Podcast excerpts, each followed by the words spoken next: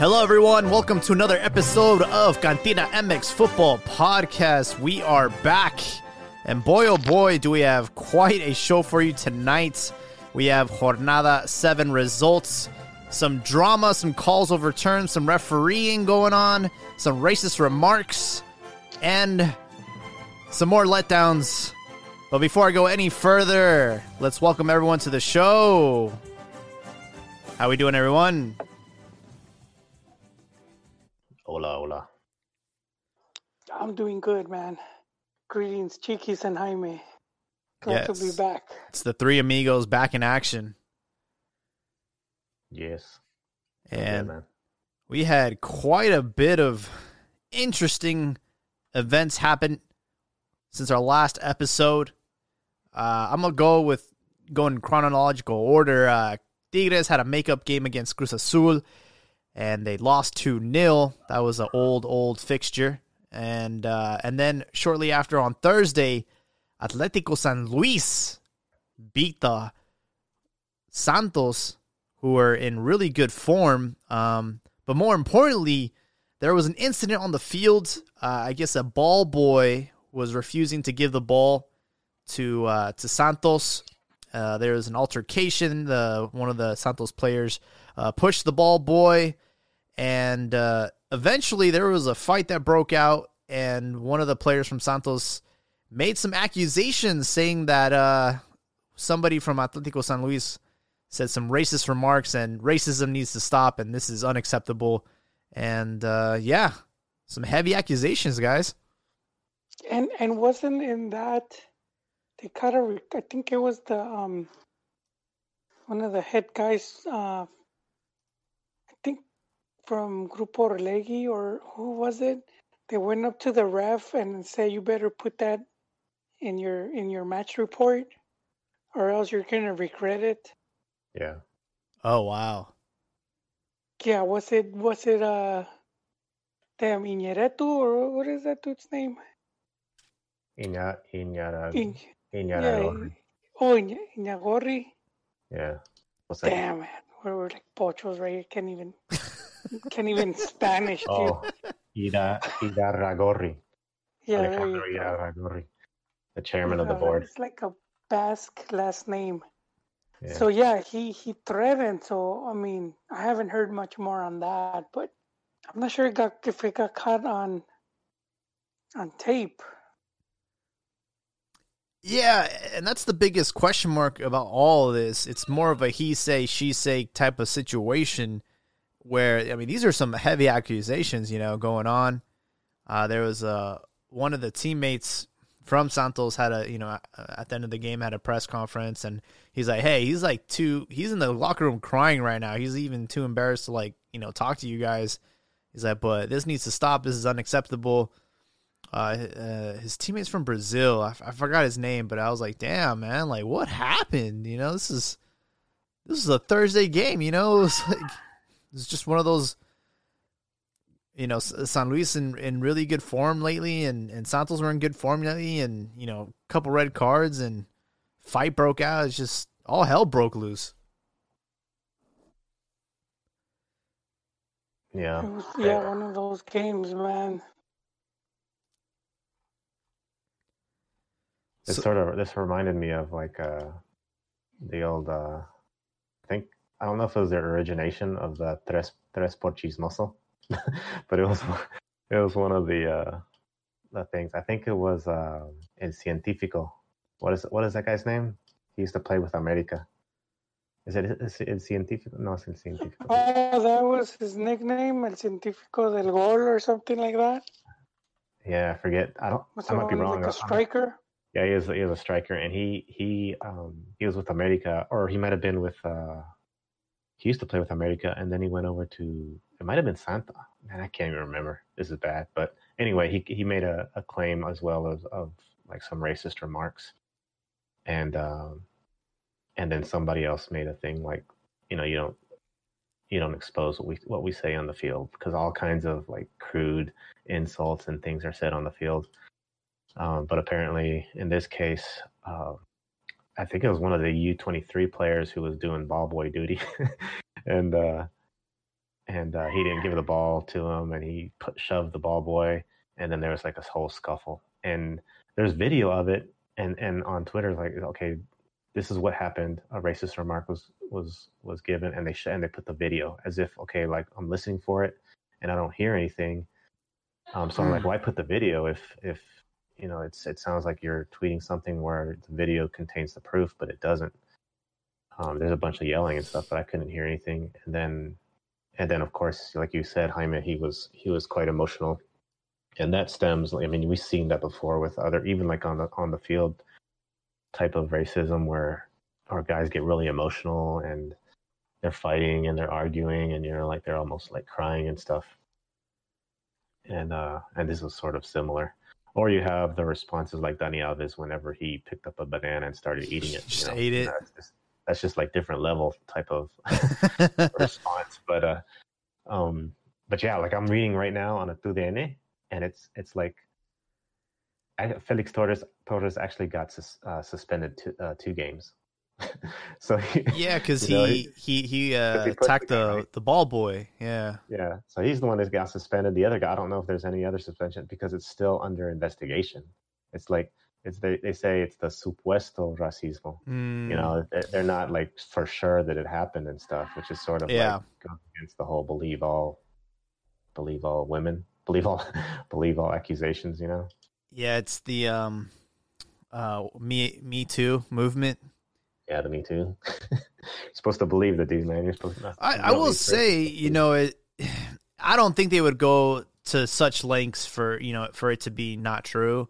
I mean, the the Felix was like damn near crying, you know, and Yeah. and uh, Matheus Doria, his his homie, was just like, "Yo, this is this is some serious stuff," uh, and it's under investigation. So we'll, you know we'll have to wait and see like what actually happened, and if you know San Luis will be punished uh, for for allowing that to happen, or you know whatever the case may be.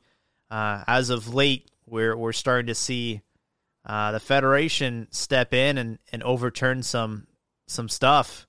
So I would not be surprised if you know San Luis get punished somehow. Um, we'll have to keep everybody posted.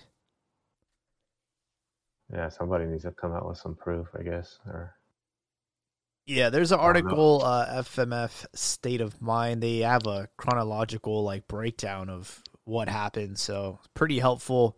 We'll try and link it to uh, the listeners on our on our podcast. Um, on that f- Friday, Necaxa hosted Rayados, and they ended up getting a draw at home. They were actually down for most of the game, and uh, Barragan scored in the 80th minute, so they, they rescued a draw there. Uh, Juarez beat Mazatlan 1-0. Uh, it's just one of those one of those uh, matches, like uh, Joel has said before, one of those bum fights that you just you don't really pay attention to. You know, Juarez, uh, they're 12th right now, and Mazatlan are 15th. So you know, we're talking about some some bottom feeder clubs right now. Uh, the match I wanted to talk about before we talk about the the really um, controversial one, uh, Cruz Azul and Toluca, man, what a match that was! I don't know if you guys caught it, but Cruz Azul was up 2-0, just cruising to victory, uh, and then out of nowhere, you know, they had a breakaway.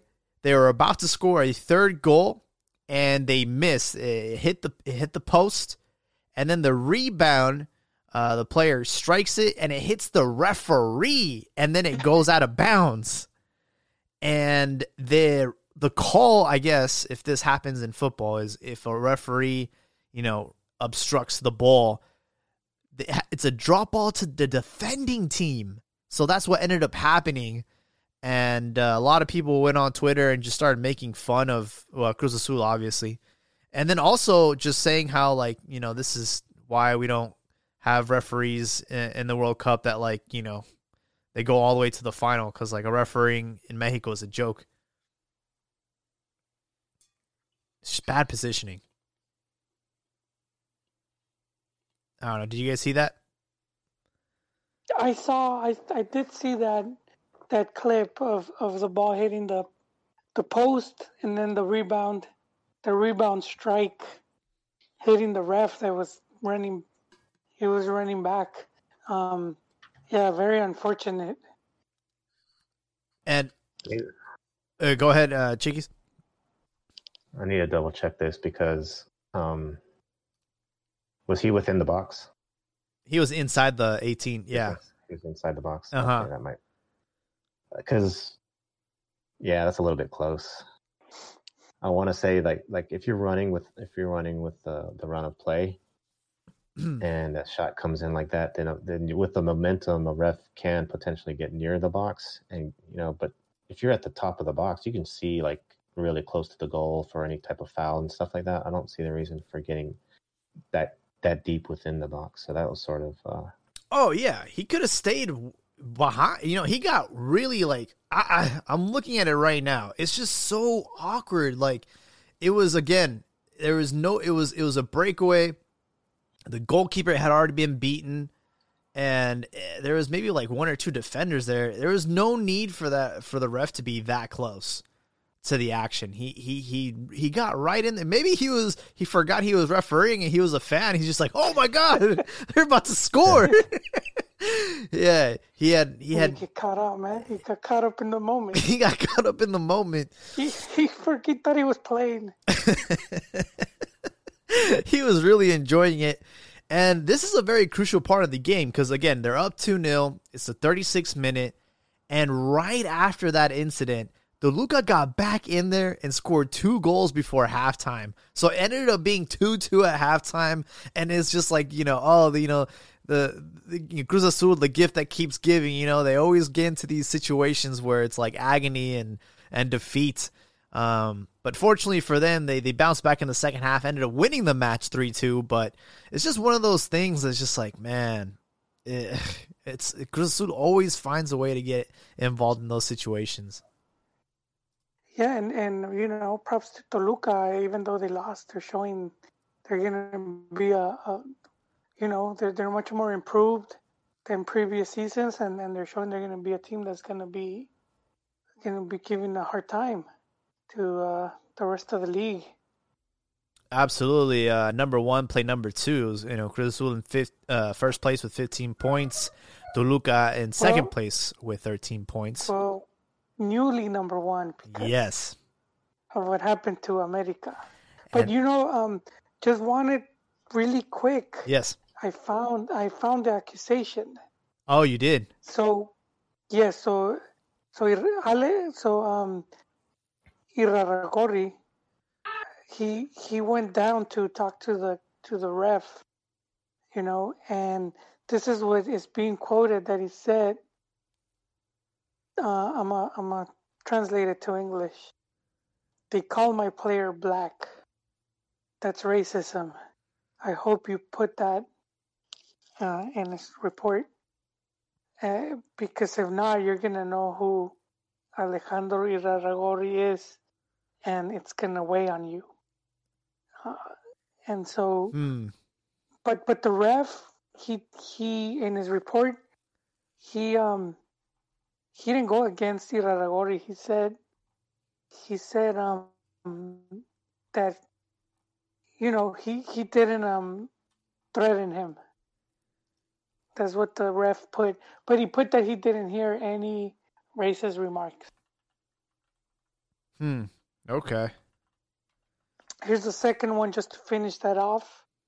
And this is being reported uh, by El Francotirador who's uh he's sort of like the chismes guy for um, record but he has video and if you guys have twitter you guys could uh, mm. go follow him and uh because you know Chiqui said that the player was crying he said that it was seven minutes you could see there's video of him in the hallway and before the match and and he wasn't crying after the game yeah he didn't cry. He's like, uh, he said, Felix Torres did not come out crying. Um, there are there are witnesses that can confirm it. In total, it's seven minutes where he's talking with people in the stadium and of and from Santos, and he he put a clip. Interesting. So, so I mean, if it does go into, you know, they're gonna make some type of investigation, I do think this could hurt their, you know, because I mean, just because he wasn't crying doesn't mean that they he didn't tell him anything. Yeah. But it, it but I mean, if you see the audio, then you see who knows, man. Who who knows what happened right there? Uh, Raragori must have been like, "Hey, you better, you better sell this." Uh, Raragori's looking pretty bad, man. He's he's becoming uh like a tyrant. Yeah, you can't be trying to like all these big dudes, and he's probably in his palco. Like he's not going to be near anywhere near the play or the field. He's in his palco. He's he's trying to flex and intimidate and like um use his power. Like when you say things like me, what did he say? Me vas a me vas a oír or, me, or you're gonna feel the weight of my power. Yeah. That's just like that's just like pure like That's a straight up threat, dude. yeah, that's just like, well, that's flexing like your own, like I'm gonna crush you, I'm gonna ruin your career type of thing. Like I have all the power here, and you're lesser than me, and you're gonna feel how it, you're you're gonna feel the weight of my fist on your head. but uh, yeah, I mean, go and defend your player and stuff, but that's like using that kind of verbiage just shows your, you know, your elitism. Yeah, I mean, there's always a sort of that unspoken sort of thing like hey, you know, there's a lot of a lot of pull, a lot of things going on behind the scenes. Uh, Wait, so corruption So all that. Yeah, but so Joel's saying like there's some there's some fishy stuff going on. Like he wasn't crying. It does it does it does feel fishy. Yeah.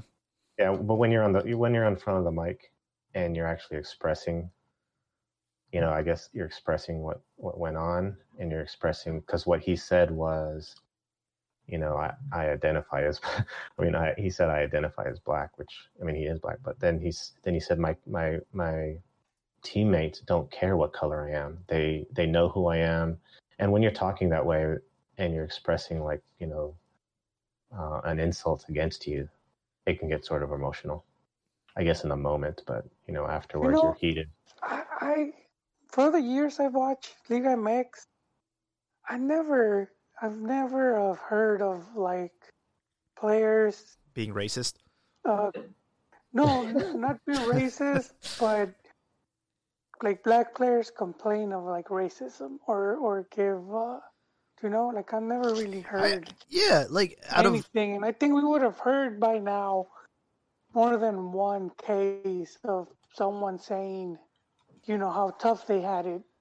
You know, if there's one thing that like you know mexico like th- that's one thing that we've never really had to worry about or have an issue with or even have heard it in the in the past as far as uh you know it being known for you know racist stuff or you know ba- you know hate crime stuff like that. That happens more in europe you know all the time but in mexico that that very rarely you hear about that. Is like one of the first times i've i've actually seen that hat or you know it's being brought up Well, this well, yeah. the last time that happened was the one I was mentioning. I think that's I mean that's the last time I remember, and I'm, I'm gonna try to find it, but uh, I don't even remember the guy's name. It that was like you know that was a big scandal that sort of happened at the time, and this is sort of similar, but um, I think it's it's it's different because in Mexico the the word and this is like going into cultural stuff. The word negro is used all the time, and I've even heard I've even heard verbiage and opinion from people saying that okay, Mexico's got to change this entire culture of not using in color to describe somebody. Like we can't say uh, el negro or el güero, la güera, or not even maybe like uh, gordo. yeah. That's Like, never gonna go away though, man. That's that's just coming from that's coming from this culture of, from the U.S. You know, And- where and- they're trying to impose it into other Yeah. countries. I I- I- yeah, Yeah, I. But I it's mean- worldwide though, because Jaime was talking about Europe. Didn't recently somebody uh, Cavani. Cavani uh, Yeah. on his Cavani IG. said neg- Yeah, said negro. Negrito. describing to his friend. mi negrito, like his friend. Like Yeah. that's that's and then everyone was just Yeah. responding And he got he got he got um uh, disciplined by the FA. yeah, exactly. So it's it's that I mean if it was starting in the US, it's spread out to you know We have uh Negro Sandoval who recently uh was uh, arrested for uh dealing coke. and uh he used to be a player for Chivas, he used to play in uh, Liga MX and uh you can't even say his nickname anymore. He's uh, what was his full name? I said Alonso. I think it was Alonso Sandoval. Yeah. Alonso POC Sandoval. Alonso a Oh. lot of melatonin uh Sandoval. Luis Alonso. Oh yeah. Yeah, he he just got uh hit with a cocaine bust like like uh a week ago, man. This is this is just happening. Uh, okay, his name was Darwin Quintero. Quintero. Darwin Quintero. You were Quintero. He thinking of the played, scientific, yeah, that's the yeah, that's, his scientist of the goal. that's it's the Well, that was- That was for one of the one of the play-by-play guys, right? Of what was it, Univision? Who? They used to call him that. Oh, really? Yeah, that was the nickname from like here. I don't think that's what they call him in Max. Uh, Oh, it says remember it was- Quintero is also known by his nickname El Científico del Gol. Um, I mean, it's known throughout his career. I don't know. Yeah, that's so. So what I was what, what I was referring to is, and actually I remember now. I think there's another instance also, but it was a game against Pumas. Dario Veron um, got into it. Let me see if I can find exactly what. Oh, buenas noches. Hace poco me, me tenían o me decían que en Toluca me habían llamado simio y en ese momento lo dije. Uh, okay, so that's sort of that's you know messed up. Wait, I found one. So, so that was with Pumas where Dario Veron supposedly told him something. I found another one. And Darío Verón Uh, was uh, he said that uh, Quintero was sent off in the 71st minute after headbutting Christian Giménez, and he said that Jimenez pushed him and called him an ape. okay. Jimenez is Argentine, and Darío Verón was what Paraguayan Yeah. or is. So uh, snap. That was, that's uh, South Americans. 2010, that's them South 2011. Americans bring, bringing their problems to uh, wholesome Mexico, man. I know. I- Even uh, Andres Cantor would get uh, caught on air saying mono, you know, calling uh, a few few black What? players monos. And it's just like, Man, I, I didn't know of that, but you know, I, I'm not saying there's no racism in Mexico. Um, there obviously is, but it's never been to that extent of like, of like, if you know, you go, you you're not gonna get served at a restaurant or, or the fans are attacking you. But but one thing, and then I'm gonna have to now, like I, I threw the rock to the Sudamericanos. Um, they're- they're- now I'm hide, now I'm gonna hide the hand. Um, a big thing, you know, and, and it's a big thing of like a part of the game for them is, is to throw you off, and that you know that's that's by just saying whatever, or, you what- know, whatever. potentially And- and biting you. Like, what happened? I said potentially, uh, like you, you know, getting you out of your funk, like also like trying to bite you. Oh, you're talking sorry South? Americans, man, they they they mess with you. You know, Yeah, and same same like in like in Europe or or and it's like you know they'll say that shit. They'll they'll they'll they'll say that to players, but at the same time they'll have players in their team, and um, you know they're not attacking them. It's it's I'm not saying it's right, but it's just you know some of that football culture of theirs of like the fans feel they they have to do extra to you know, put their part to help their team win. yeah. I found another one of uh, of Chivas fans doing sonidos de mono. Oh, gee, I guess Chivas that- fan not, Chiqui's not digging. When, when was and we're finding out all this dirty laundry I now. huh? had, I had to tell this was in 2016. Uh, Chivas fan uh, against Darwin Quintero when he played with America. And Wow. uh, there's a video of it. I, I mean, I'm not gonna listen to it now, but Oh, there's a video, but he's he he made the claim. Those well, could have no, been it's, Atlas it's, it's, fans it's, trying it's a video. No, it's a video of Chivas fans. Chivas, man. It's a video from the stands of Chivas fans haciendo sonidos. Oh, I- I'll post. I'll post the link. I don't remember that, but I think I vaguely probably remember. just didn't get reported. It just probably didn't get out. It was on record. It's, I found it on record. There's like an article I think of uh, Darwin. He, he he recounts like all the many instances I think of racism that occurred to him while he was in Liga MX. So I mean, I think. Okay, so this is my there, there, there goes there goes my my earlier statement of I haven't heard. More like I haven't paid attention. well. There's like there's Well, different things. There's different things like there because there's not that many black people in Mexico. There are some, but um, in Mexico it's more like a cariñito thing, a cariño thing where people call you know each other negro. But there's also like since you don't have many neg- uh, black people around, um, when you do, and you come up with some type of beef or you're angry or something, then the insults can fly pretty hard, like negro de mi hermana and all that stuff. you know all that all that kind of all that kind of thing. That's that's a Spanish thing. That's a Spain thing. That from what I understand, Spain is you know commonly says that that phrase, but Interesting. it bleeds over to, into Mexico a little bit. But it's it's rare because you know there's not too many Mexican or black people. But and I've even known where black people lived, and you know they would be like you know just a regular person. They would even be like a highlighted type of um, person in the neighborhood, and everyone would know him, oh, el negro, and, and you know and you know everyone would love the guy or you know be part of the community. Yeah, we even have the el negro de, de WhatsApp. That, that guy is worth it, though. That shit floated around everywhere, man. Uh, I don't know what that is, but yeah. Oh, you know what that is, bro. It's everybody knows what that is. oh man. So uh yeah, anyway. looks like uh there were a few in- incidences then throughout the uh the league. I mean, it, it just don't it just happens very few far in between, but I remember like well there's one thing that, you know, will unite everybody. Like I remember um was it like last season when like one of the feminine players from Tigres got like groped by a fan and then they like found out who he was and gave him a lifetime ban within a week. Like it was Wait, wasn't that though? Yeah, that was the dad So- that was like trying to take a picture. He with him. was trying to, and he was there with his kids. Yeah, yeah. I don't so think it, the, we the talked about this. Yeah, we talked the about picture this. made it look worse than it was. Yeah. Boy, yeah. he got banned for life. bro. Poor dude. He made a thing saying how like people. He went on. He went on the radio. Remember? yeah, yeah. And he, he was defending himself. I think even his wife went on the radio with him. Wow. And he uh, was there with his kids, see, and I don't think he did it. I, I- Yeah. Man, I, I, I, it doesn't seem like the creeper type. Yeah, It's just so- you know, a photo can be outrage. yeah.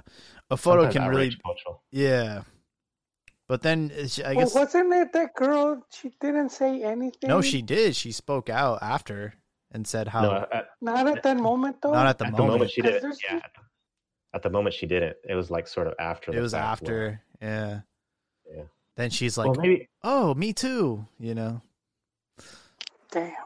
maybe it was a. f- Uh, I'll have to read it because we might be mistaken. It might have. She might have felt, or she might have expressed afterwards, a feeling of, okay, this is a little bit odd. Mm. Like the guy, you know, feeling the guy's hand on her arm or something like that. well, we're kind of Yeah. yeah. Deviated. yeah. I mean, it's all good. I mean, that's the beauty about you know Cantina Max. You just never know what kind of conversation we're going to end up having. Um, I do want to want to bring it back home though, and, and talk about. I mean, the biggest elf in the room, Atlas, putting a goliza against America on Saturday, 3-0.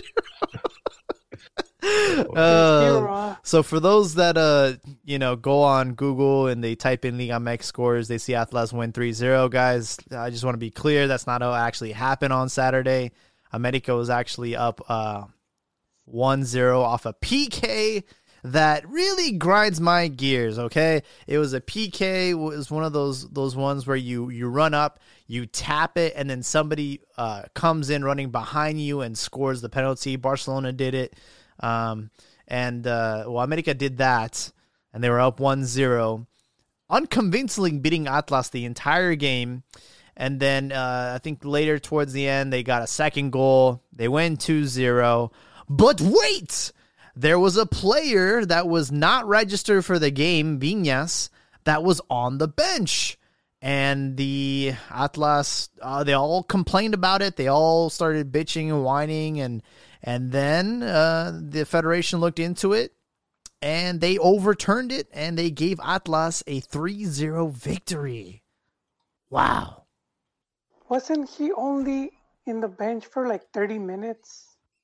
Yeah. And then they, they, I guess America figured it out. Some, someone in the in the directiva must have put, you know, one and one together, and they got rid of him. But um, before the match, the the teams submit a, a A roster. list of players that they Yeah. yes the roster and so that's doesn't matter if he's not sitting there anymore they already submitted the roster so on that technicality so i do i do think uh, and i hope america fights this uh, they don't doesn't seem like they will but How, how- can you fight it if it's already. in the past. well, there is uh back in 2000 Tigres Tigres had signed Donizetti, but uh, um he wasn't properly registered, and they played three games. He Oh, actually played in those three games. I believe they won uh, every game, and then uh, the federation made Tigres replay the matches. oh wow. Yeah, but I mean, being that he didn't step in the field, I think I would, I would, you know, they, It's it's they harsh. should, they should fight it and at least give It's us, harsh. a, Yeah. give them a fine. But to take away the three points and then a 3-0 loss, it, it does seem harsh. Uh, it's, How are they gonna? Why are they gonna give them a 3-0 win? Because it's a you have to forfeit. What what's what's the three goals? What's what's with that? That's when you when you forfeit, it's three por- goals. Por chismoso chisme. Oh my god. So so there's gonna be like a goal count of you know however many for all of Liga MX, and then goal score count like three less. I, I look at the I look at the stats and they're like three zero and goals. There's nothing. There's there's no uh, goal scorers. Yeah, they, they won't be Like, um, so- so assigned to a, any specific player, but it will go against America's goal differential and in favor of Atlas's. So that's a big, big, big. I mean, I I mean, right now we're kind of like, oh, it's not that big of a deal, but it, it could, it could be decisive. You know, we were making fun of Atlas all season because they were like in second to last place, and now they're sitting in the eleventh spot. Uh, they might have liguilla action, man, because of this result. Yeah, that's ridiculous. I for Um, me, it's like, all right, you had this player. He didn't even step on the pitch. You know, I understand if he would have gone on and played and, and influenced the game, maybe scored a goal. I could see that being like, oh, okay, that's fair. But the fact that it was just, I don't know, a brain fart from um, uh, the coach or whatever, I don't know who dropped the ball there, but to be punished that severely, I think is, is a little bit ridiculous. Uh, my suggestion is we go back to the cascaritas on Sundays where you had your little ID card and you would you would and the and the coach would lay them on the grass and be like, "All right, this is the lineup for today." And then you would have to give your little ID card to the referee when you come in. Yeah, dude, we need to go back to those days. That way you can avoid these kind of mistakes. And you know what? I used to give ID because I never really got one. I don't think I got one. So I used to have like a player that was no longer there. and, and the ref didn't care, dude, because he knew everyone playing. Put in five dollars to pay. He's he's getting his like what buck fifty for refereeing the match. He, he doesn't care, dude. Just give my money, dude. But I, yeah, I'll be like, it's a black dude. My my my credential. You're so black dude. I am five. Did, did you guys see the Paul. movie Orgazmo? What movie? No. Orgazmo. No. It's from uh, Matt, Matt and Trey Parker. Uh, um, the guys from South Park. Oh. No! It's like a Mormon dude, and he ends up working in porn, but he doesn't do the sex scenes. He just does the acting. Hmm. And then when it's time to have sex, they just they yell cut, and then they say um, stunt cock, and it'll be like a black dude going in. What? What does that have to do with ID cards, man?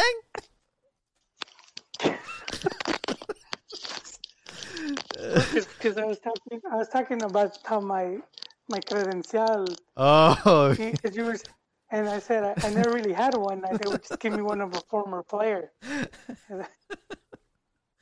I um I remember Uh, we're going too off topic, man. I was uh I- I had a coach and we were like really like attached, you know. I was he was you know, I was their their best player. But for some reason he decided to stay in the same in uh, in a different um what's the thing? Like age age bracket and I had just missed the the cutoff. So oh, what I what ended up happening is I had a cousin that was uh, three months younger than me, so we just used his birth certificate, and and I was able to keep on playing for this team, and uh, you know the referee would look at my photo, and be like, "Are you sure this is you?" I'm like, "Yeah, it's me, bro." Like you know, I had I got uh, I got those. Uh, uh, what are they calling the the frosted tips over the summer, and you know I cut them off already because my cousin was he he was like a dirty he had like a dirty blonde hair and i i know i'm yeah. i'm brown eyes and you know black hair so i was like yeah you know i had the frosted tips last uh, you know a couple months ago you know i got i got rid of That, that you were gonna That's the say real- cousin a, a juggalo. oh, That's the real cachiru. that's Oh, but real one- cachirules. One one important thing. Well, okay, before the before I get to the important announcement. of Yes. this Wait, wait, thing. just really, really quick, chiquis, on the on the whole cachirul. Um, and I'm sorry for interrupting, but I'm gonna forget No, if no. I don't say it. And and it's because Jaime said he would give the birth certificate, and some of these local leagues they were just organized by some by randoms, a lot of times. Um, and and and dudes that were smart enough to organize a local league, they they would make a lot of money. And and if people were handing in birth certificates. I mean, you gotta wonder if these dudes were selling, you know, selling info for.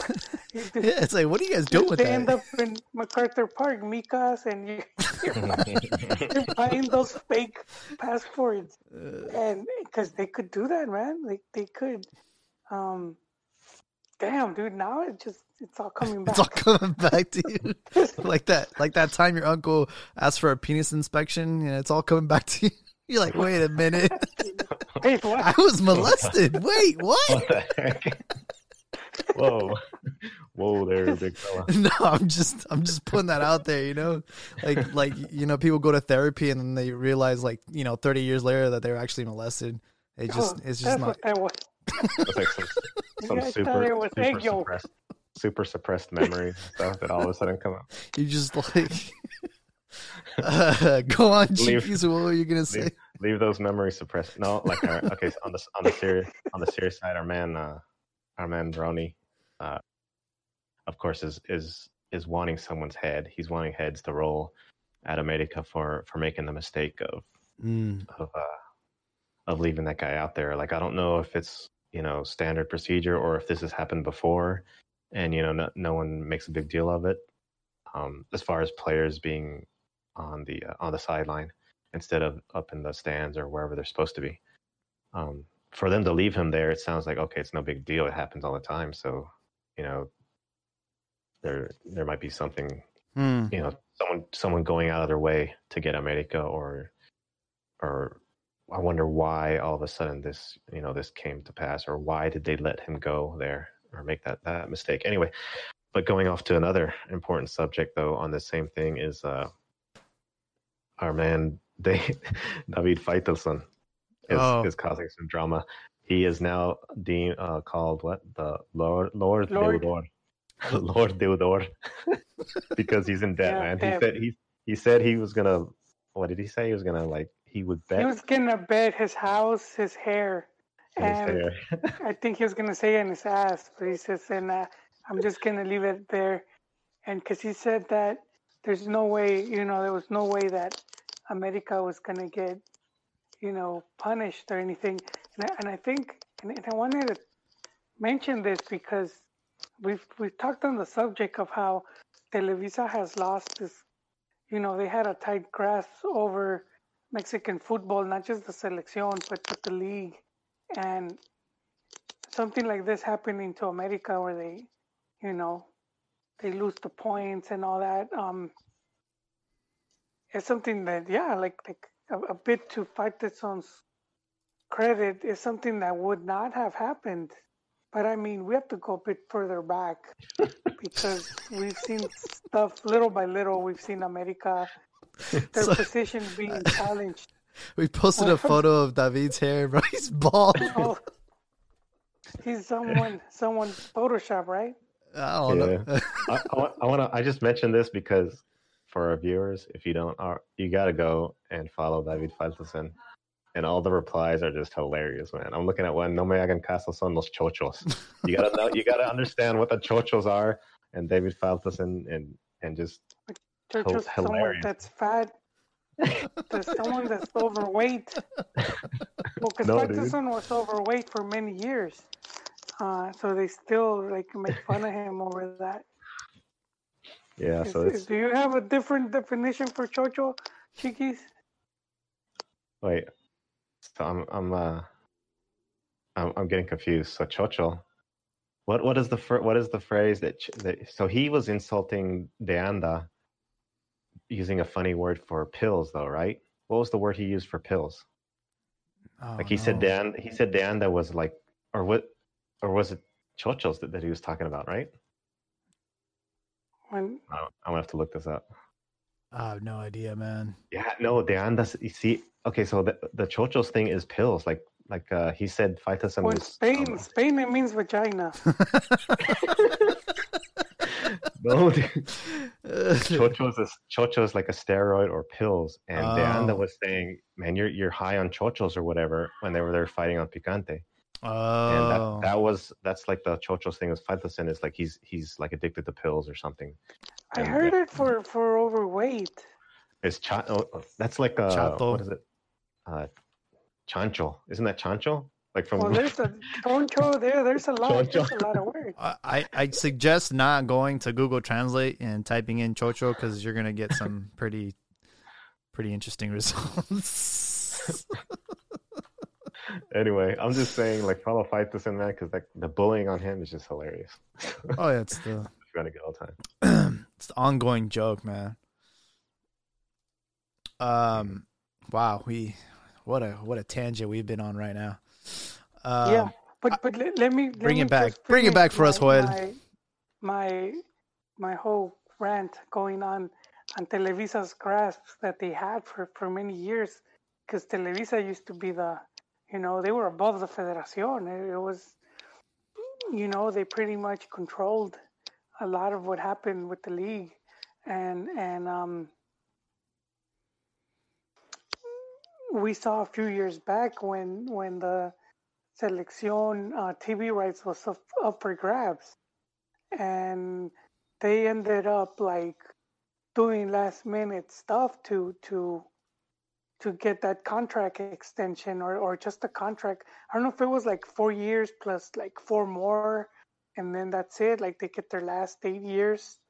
Um, and I, I don't know if you guys remember because Televisa started doing the whole Tuzo Gate Hmm. reports and uh, you know just saying about some of the corruption going on with the government of Pachuca and the team and how they benefited from like not taxing for like using government property for the for the club Hmm.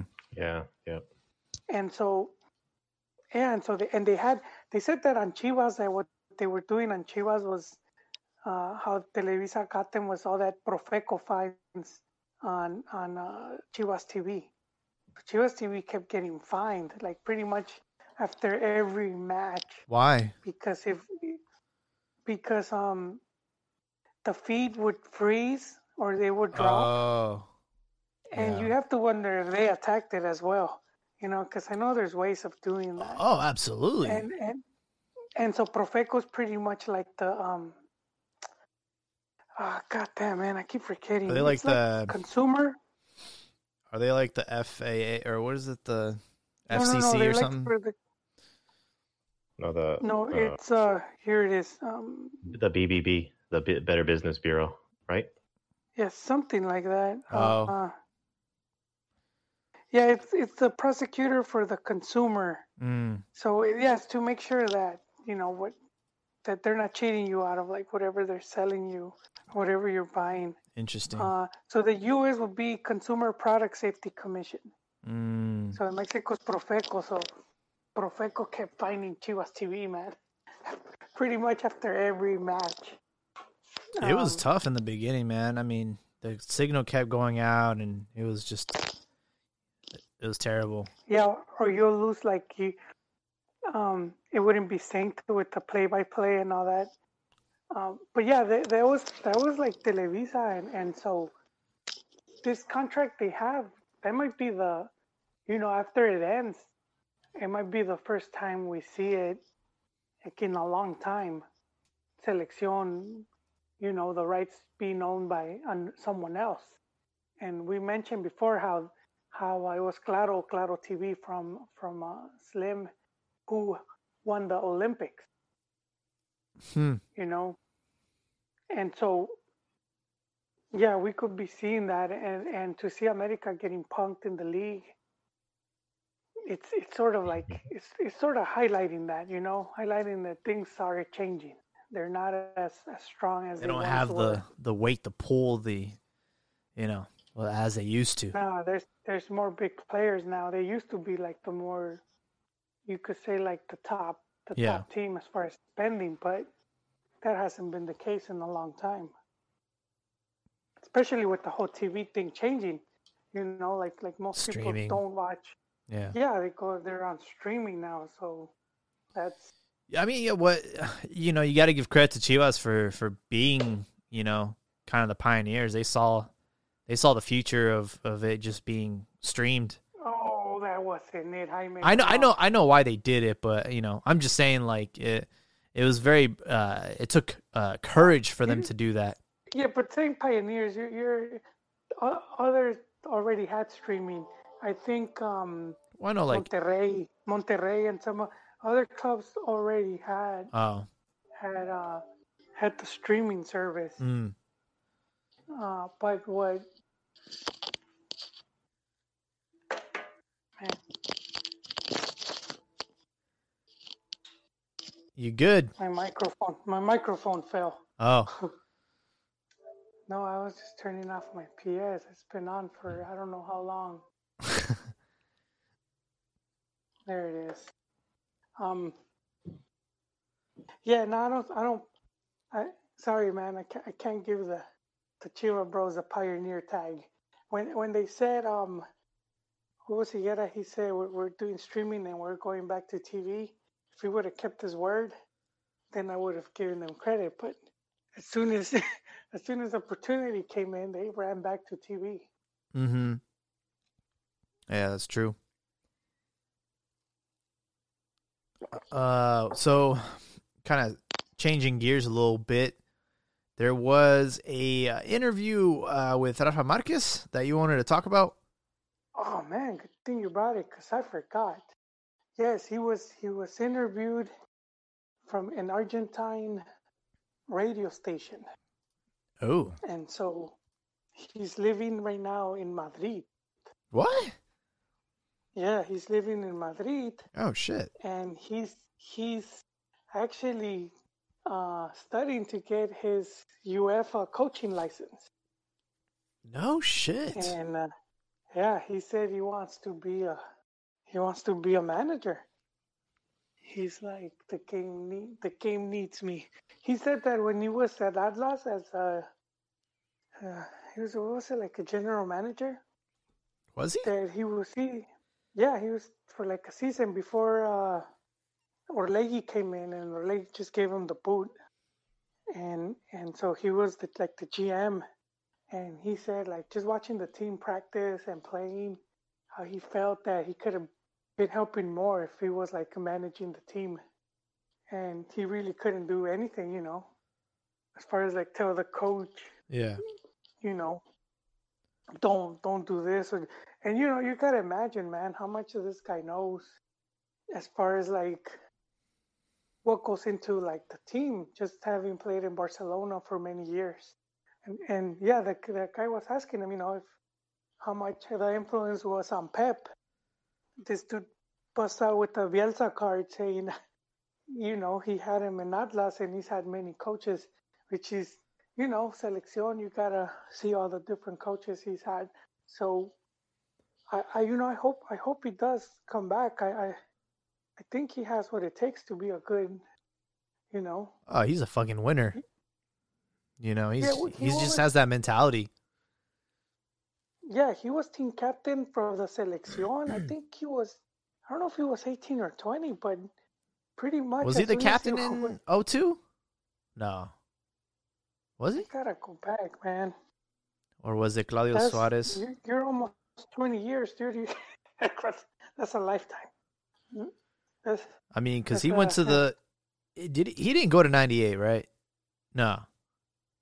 no, he wasn't in 98. But he did. Uh, he was part of that team that won the Conf- Confederations Cup in '99, and then uh, you know from there it was you know smooth sailing. he got picked up by Monaco, but yeah, I mean he he was uh what five World Cups for him. Yeah, five. I think he was captain in all of them. I don't I don't know if 02 he was captain, man.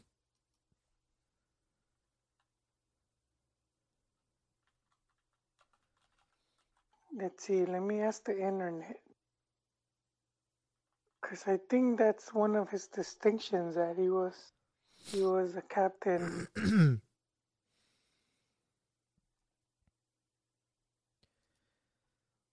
but So yeah, he's he's talking about he's hoping to get his and man, we we really need we really we really I hope and I hope if he does become a coach that he coaches abroad. I think you know we've been talking about wanting to see more Mexican coaches abroad. And Yeah. just there's just not that many. well, I'm I'm actually glad that he's getting his UEFA license and and, And and he not was he he he was it it was I'm confirming it here.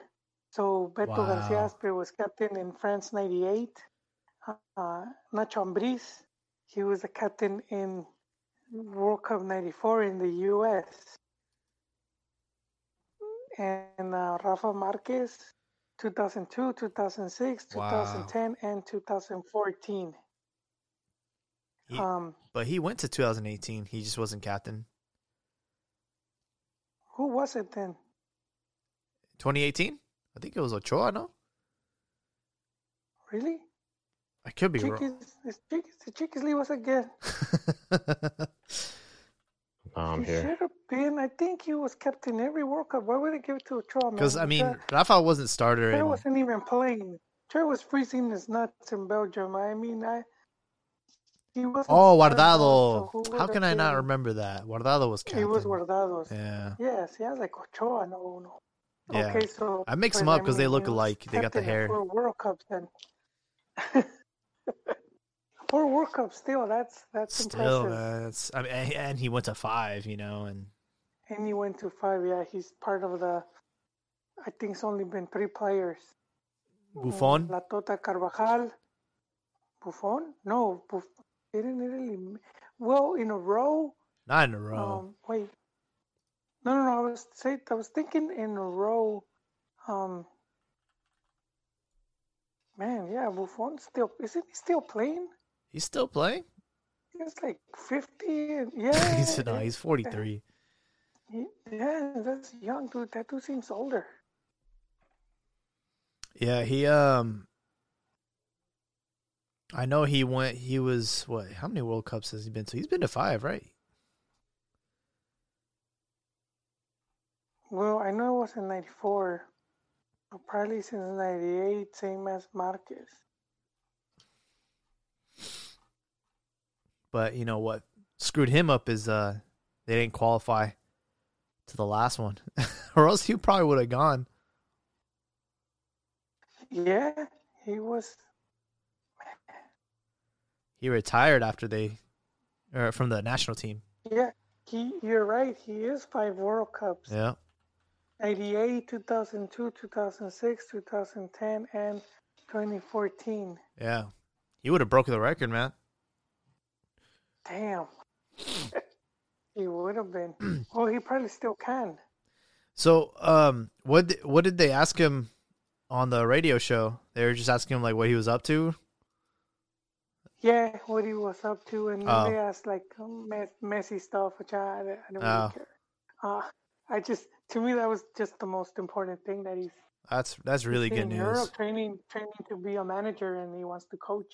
And I know, I know he could, he could easily come back to Mex and get a team, but I would, I would prefer if he stays in Spain, you know, and Absolutely. stays in La Liga and, and just coaches over there.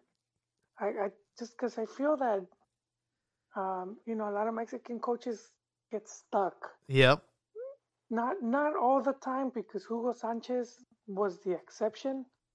He ended up, he ended up because it is exception in, in the sense that he's he started in in Mex and then he he went to Spain. I mean Aguirre, you could say the same thing, but but that's very little, you know, it's like just very little samples we have. Can you imagine Uh, Rafa coaching Mexico one day? Like the the country. Yeah, I can. Yeah, I can. And and we're we're talking about like personality, as you said, and and just him being, you know, because to be the captain of a selección, you you you have to be at a, you know, a, a lot of those guys they're the star players of their teams. Yeah. So you're you're within you're within a group of like Well, it's just leadership, know. you know? Like he has a voice, he has a presence, he knows how to manage players, you know? As a captain, you know, you have to be able to handle certain personality types. Think about all the personality types he's had in that locker room. You know, Cuauhtemoc Blanco and you know, he's had a lot of a lot of crazy, you know, personalities in there and and and then just being in a team like Barcelona, and and so also players like well, what could they really tell him? You know, he's he's pretty much at least at club level he wanted everything.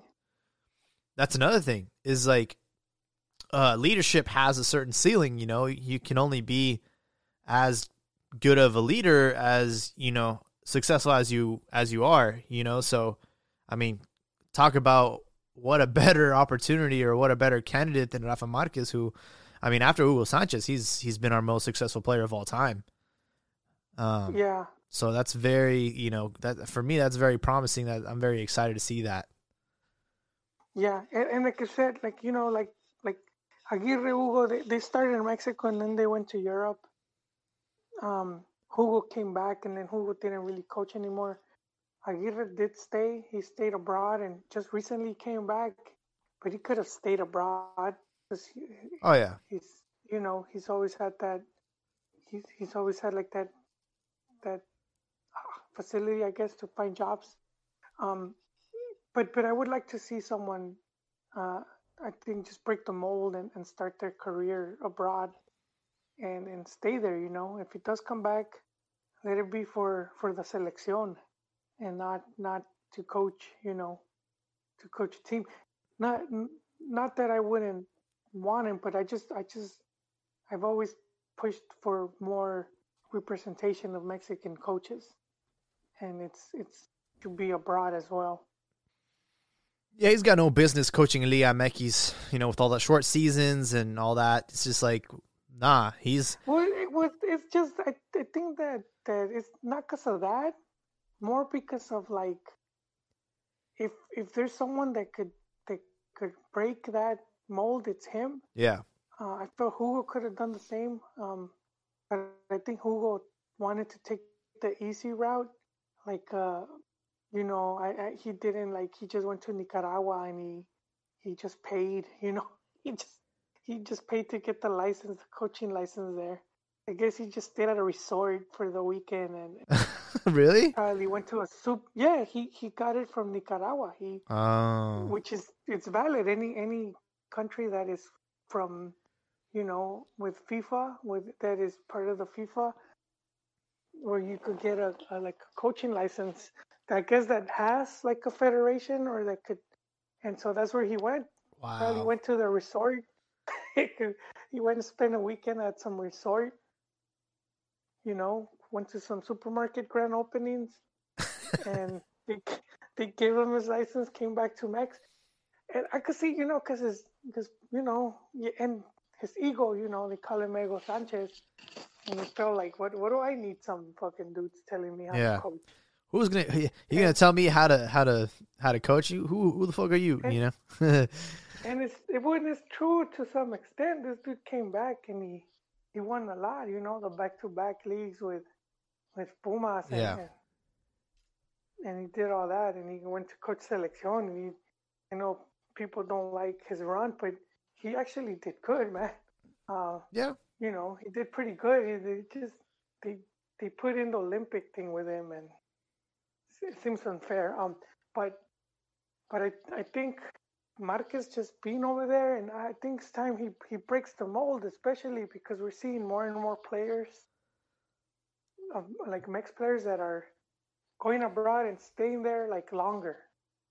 In Mexico, I mean in Mexico, in Europe longer. Yeah. You know, uh, the average lifespan of a Mexican in Europe is about two years. But we've seen, you know, aside from Marquez, we saw Chicharo that was there. He could have still been there if he wanted to. But um, Guardado is, is the guy that stayed a long time as well. Guardado's been there forever, man. And so those are some of the players that if they do get into coaching, that they need to like Guardado's been there for like there, ten know? years, man.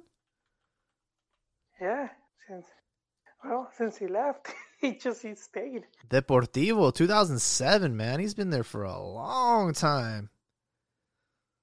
Yeah, and Tecatito as well. He's, Tecate, he's been at Porto Herrera. So those are players that, you know, if if you want to start seeing a change in in in just the culture of, of you know, because we I think the coaches that we have in Mex are good. They just don't get enough credit. We've talked about Nacho Ambriz. Yeah. Um, Aguirre obviously was made in Mex. Um, but there's other coaches like Lapuente and and many others. Um, even Tena, they went on to win the Olympics for Mex. And a lot of them, especially for Mexico fans, we just we don't give them credit. You know, we tear them down right away. So I think this is a good start. There could be a he could he could open that. You know, I think Marquez could be that that the trailblazer if you want pioneer to take your word, Jaime. Yeah. He could be the pioneer, man. But whew, that that should have happened a long time ago. But let's let's hope for the best, man. I agree. Kind of sticking around with the selección. Something interesting happened today. Both United States and Mexico uh, selected Efrain Alvarez on their roster for the Olympics, so he is going to have to choose between USA and Mexico. Uh, he plays for LA Galaxy. I remember Zlatan was on a night show, one of those talk shows, and he mentioned him. He's like, "Oh yeah, you know this kid. He's Mexican. He's a good kid. You know, he's young enough to be my son." So um, I don't know, man. I, I saw a little video about him about his upbringing in L.A. And I'm like, this guy's straight up pocho, man. You got any thoughts? I agree with I I I don't have I mean I've I've talked about it before. I don't have high hopes for this guy. Um more I mean being pocho, you know, is one of the reasons why. Um and when you when you when you have to decide it, it means that you know he's not he has to have a backup. If you are good enough, you're going to choose whoever, and you're not going to have a backup because you, you don't need a backup. You're going to be the gift for the U.S. or for Mexico. But, but if And- the two teams are coming after him, Chiquis. I mean, I know because there's a there's a chance. There's a chance. Like okay, he might not choose Mexico or he might not choose the U.S. He's like weighing his options because he might not make it in the U.S. or he might not he might be benched in Mexico. And there's even been you know an, uh, guys analyzing that you know if he does join Mexico, he's not gonna he's not probably won't get as much playing time because he's not the star. He's not a highlight player, you know, a standout player, and that always Yeah. happens. with Typical these guys. Every person who's dec- who's had to have the decision, who's had to make the decision, is you know like El Homie Castillo, uh, El Gringo Torres. All these guys, you know, are just like lower level players. The only person that comes in and breaks breaks through is like a Nery Castillo, or uh, mm, I mean, I don't want to say Guille Franco, but you know, sort of like these type of Peña, for example. But these guys aren't even green, uh, aren't even pochos. They're uh, like South Americans or But- or But I know, think aside aside from Nery, those guys weren't being like courted. Like Yeah. yeah. They- Brazil wasn't gonna call him up, and same with Franco. He wasn't Yeah. gonna get a chance with Argentina. So they, I think that's a big difference right there.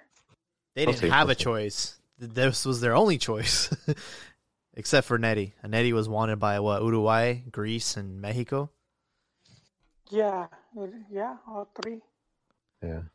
I'll say this, you know, yeah, uh, I saw like again, I've seen, I've seen like this guy grew up here in L.A. You know what I mean? Like he's he's American. He's he's he's he's American. You know, he's not like he he he. It's not like um, you know, we have players from Chivas. You know, like um, uh, Ponce, who you know was born in Sacramento, California, but then he you know he basically lived his whole life in Mexico. It's not like that. It's not it's not that kind of scenario right there.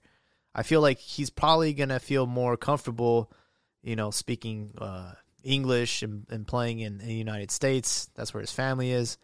Versus like going to Mexico and it's going to be more competitive and and uh, who knows he might not even pan out. Whereas I think his chances with the U.S. are probably higher. Yeah, exactly. Hey, I got some uh, new information. Let's hear it. it might be disinformation by Herculez Gomez. He retweeted um, a tweet from Record, which says uh, some new proof presented in the case against uh, against San Luis for racism. Where and I think yeah I posted it on the uh, Discord, and it has it has you know the racist remark negro. I won't say the whole thing but uh it's in subtitles but i listened to it and i cannot hear. I mean one tweet even said yeah you can you can you can hear whatever you want to hear from all that staticky yelling audio you know bad audio that so basically it's another audio where somebody thinks or somebody says that they hear a racist remark um, but i can't hear it. So this i mean it provides no proof. Yeah, it's yeah, like I thought it was like, oh, this is something that you know, this is something legit, but it's not. You know, it's just further, just a bunch of yelling. you see what you want to see. You know, if you're looking for a, a racist remark, you're gonna hear it. You know, it's it's just one of those you know placebo effects. And then this other, and then this other thing, real quick. Uh, I saw this tweet or from uh, I think it's Picante. Uh, this guy asked Faitelson, and this is sort of like the whole, you know how like MLS and uh, Rodolfo Landeros and the whole MLS versus Liga MX type of thing.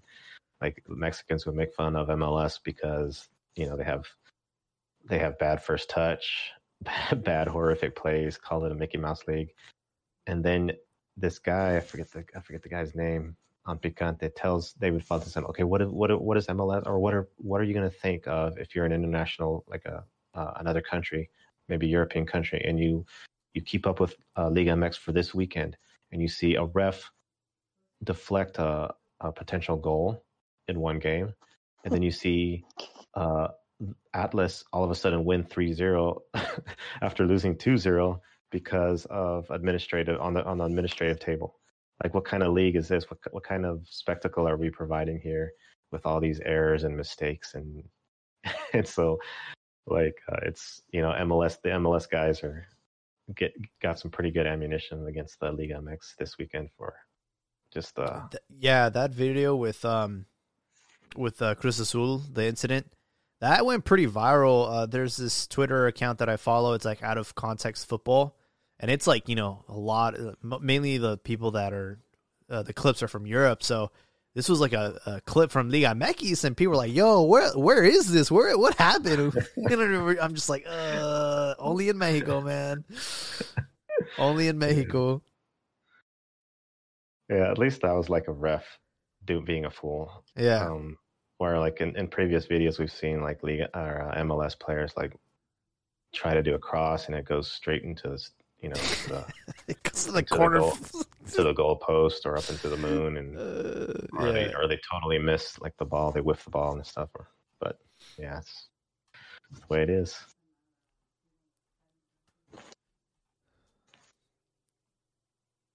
Uh, the other the other thing I wanted to point out. So, uh, as far as you guys on the fence with uh, Efrain Alvarez, do you guys think that he would he would make an impact on Mexico, or should we just let USA take him?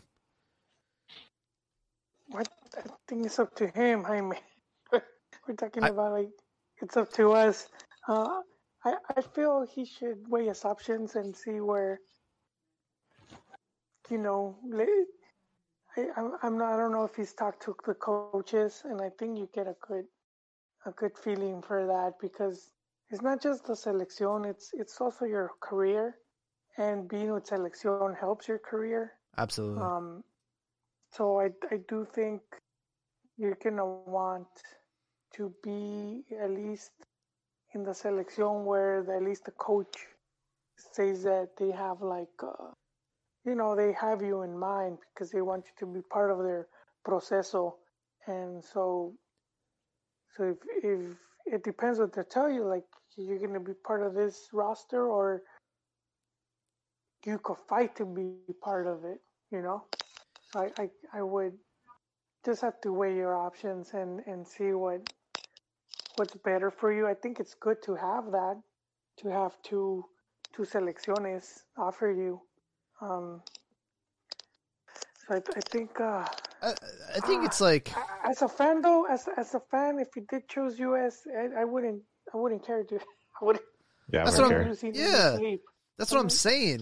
It's like I can't think of one player that chose the other team and and we're like, you know, we're still suffering for it. Like that's just never happened. These guys are mediocre. They have mediocre careers. They, you know, they had uh, you know like a couple. Dang. I'm just, I'm being honest. Gringo Torres and and and Edgar Castillo. Come on, man. Those guys were average. They're not players but- that were that were gonna take up a spot in the World Cup roster for Mexico. Okay, they were they were I- I- average players. And look who we're talking about now. This guy is just barely breaking into the first team. He was he was like lighting it up with the second team for LA Galaxy for LA Galaxy, an MLS team. So now he's barely or or you know, he's had a little bit of time in the first team barely. And we're you know, so what what is that going to make us, you know, strive to get this guy for? If he was like lighting it up in Europe with Yeah. Bayern or or then we would be like, okay, yeah, we need to go after this guy. Yeah, So I think I think Mexico should put put forth a good effort, but be, be realistic and say, okay, look, this is where you know we think you could, you know, we have all this stuff to provide you. We have a bigger, you know, uh, I guess a bigger team than the U.S. and and spotlighting his skills, you know, in the World Cup maybe or in Copa America or in all these big tournaments, and more eyes are on the Mexican national team than say the U.S. for example. Um, so in that aspect, you know, you could you could attract him, but then you can say, okay, well, we see you as maybe a bench player, you know, realistically. Th- all right, this this is me being straight up. Like, look, this is like it's so crazy how the tables have turned. It used to be an honor to even be considered to defend your country or re- represent it, man. That was like uh, it used to it used to have some weight. Now they're over here, you know, trying to hey, I got candy in my van. You want to hop in? You know, it's just like this is a joke, man. Like if if that opportunity ever came across my, you know, like oh, I had to choose between USA and Mexico, it wouldn't even be up for debate. I already know I'm going to play for Mexico. That's you shouldn't even have to consider oh, which side should I go for? You know, which goes to show that like we don't want people that are like on the fence or like pocho like they don't know you know what i mean? No screw that bro. If he's if he was really really good i'd be like all right maybe we should like you know try and get this guy. But he's he's he's playing in the mls he's playing for la galaxy. It's not like he's lighting up in europe. I'd rather go for that one guy uh, from argentina that you know was linked with mexico just because he was born there um and he was like scoring some goals in europe. I'd rather go for that guy you know? But like come on man. Oh, that that brings up the uh, that brings up the capitalism in in soccer. that whole topic. Uh, that was that was some crazy stuff. But uh, yeah, the capitalism, like going after the money.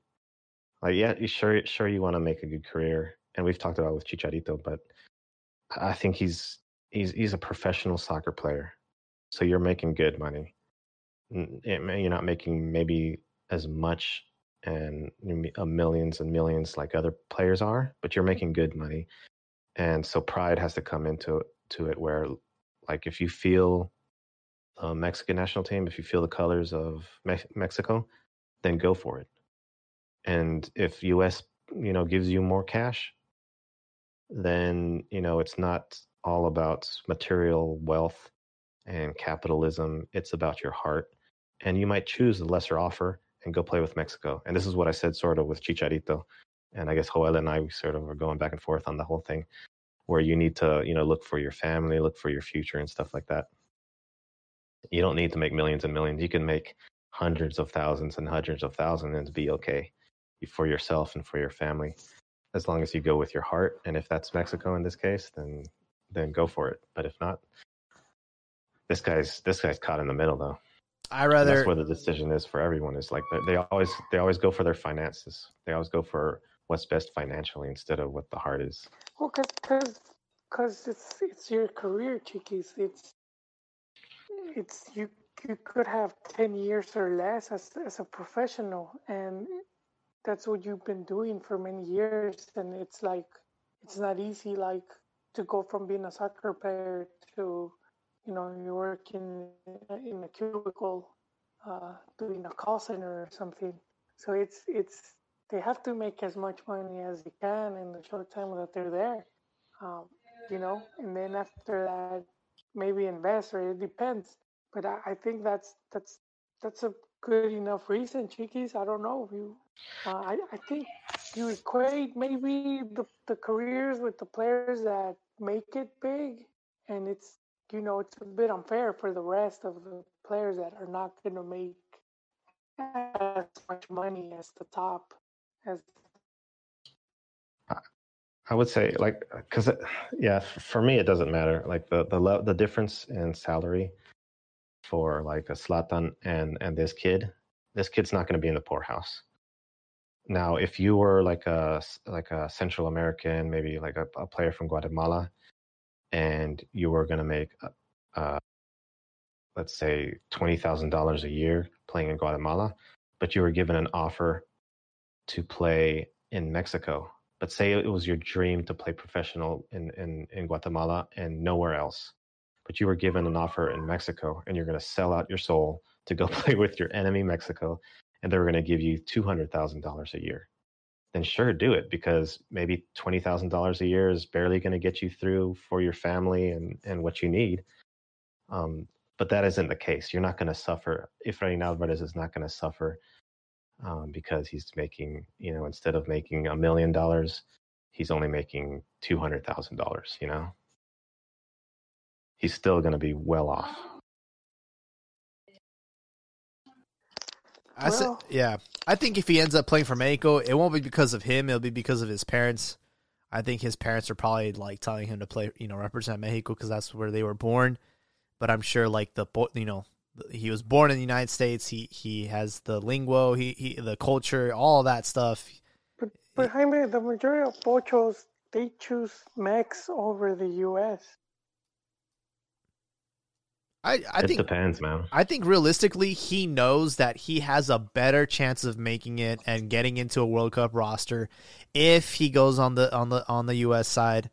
And I know that for Mexico, it would probably make his parents proud, maybe himself proud. But he knows the chances of him making a World Cup roster or even getting you know capped in the senior squad is going to be very very like the chances are very very small and and it's going to be a lot more competitive.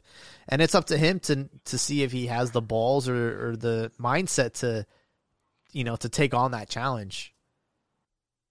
Also with the hype with the hype of all the players that the US is generating like all the European players and stuff their their their roster is getting stacked. Sergiño so Dest and uh, yeah, Pulisic and Reyna and yeah I mean, as be of hard for on both ends. He might have to go to. Uh, he might have to say, "Oh, my great grandfather is from uh, Costa Rica. Can I go play? Can I go play for Costa Rica?" yeah, who knows? But uh, that that's just one thing that that happened today. I thought it was interesting. Um, every now and then we always have a player that has to choose between you know U.S. or Mexico, and uh, for me, it's it's always been like, uh, if it's ever one of those players, they weren't even worth having in the first place. You know, maybe over 20, 30 years from now, when you know the MLS finally starts kicking off, and and more and more players are playing uh, in in that league, and it's more competitive. Maybe we'll we'll get to a a point where oh shit, we're actually gonna have to try and, and poach this Mexican American player. But as of right now, there's plenty of talent in Mexico. We don't need to be over here asking them to to pick one side or the other. We have plenty of talent in Mexico, man. We have Chevy Martinez, you know, we have uh, we have a lot of great players. Kind of going back to Liga MX, and then we can wrap this up. So again, Atlas with that, um, with that technicality beats America 3-0. Pumas what is going on with Pumas, man? They lost to Leon. These two teams were in a final just a few months ago. And Pumas right now are in 17th position with five points. And Leon, I mean, it's not that much better. They have seven points. What is going on with both of these teams, Chiquis?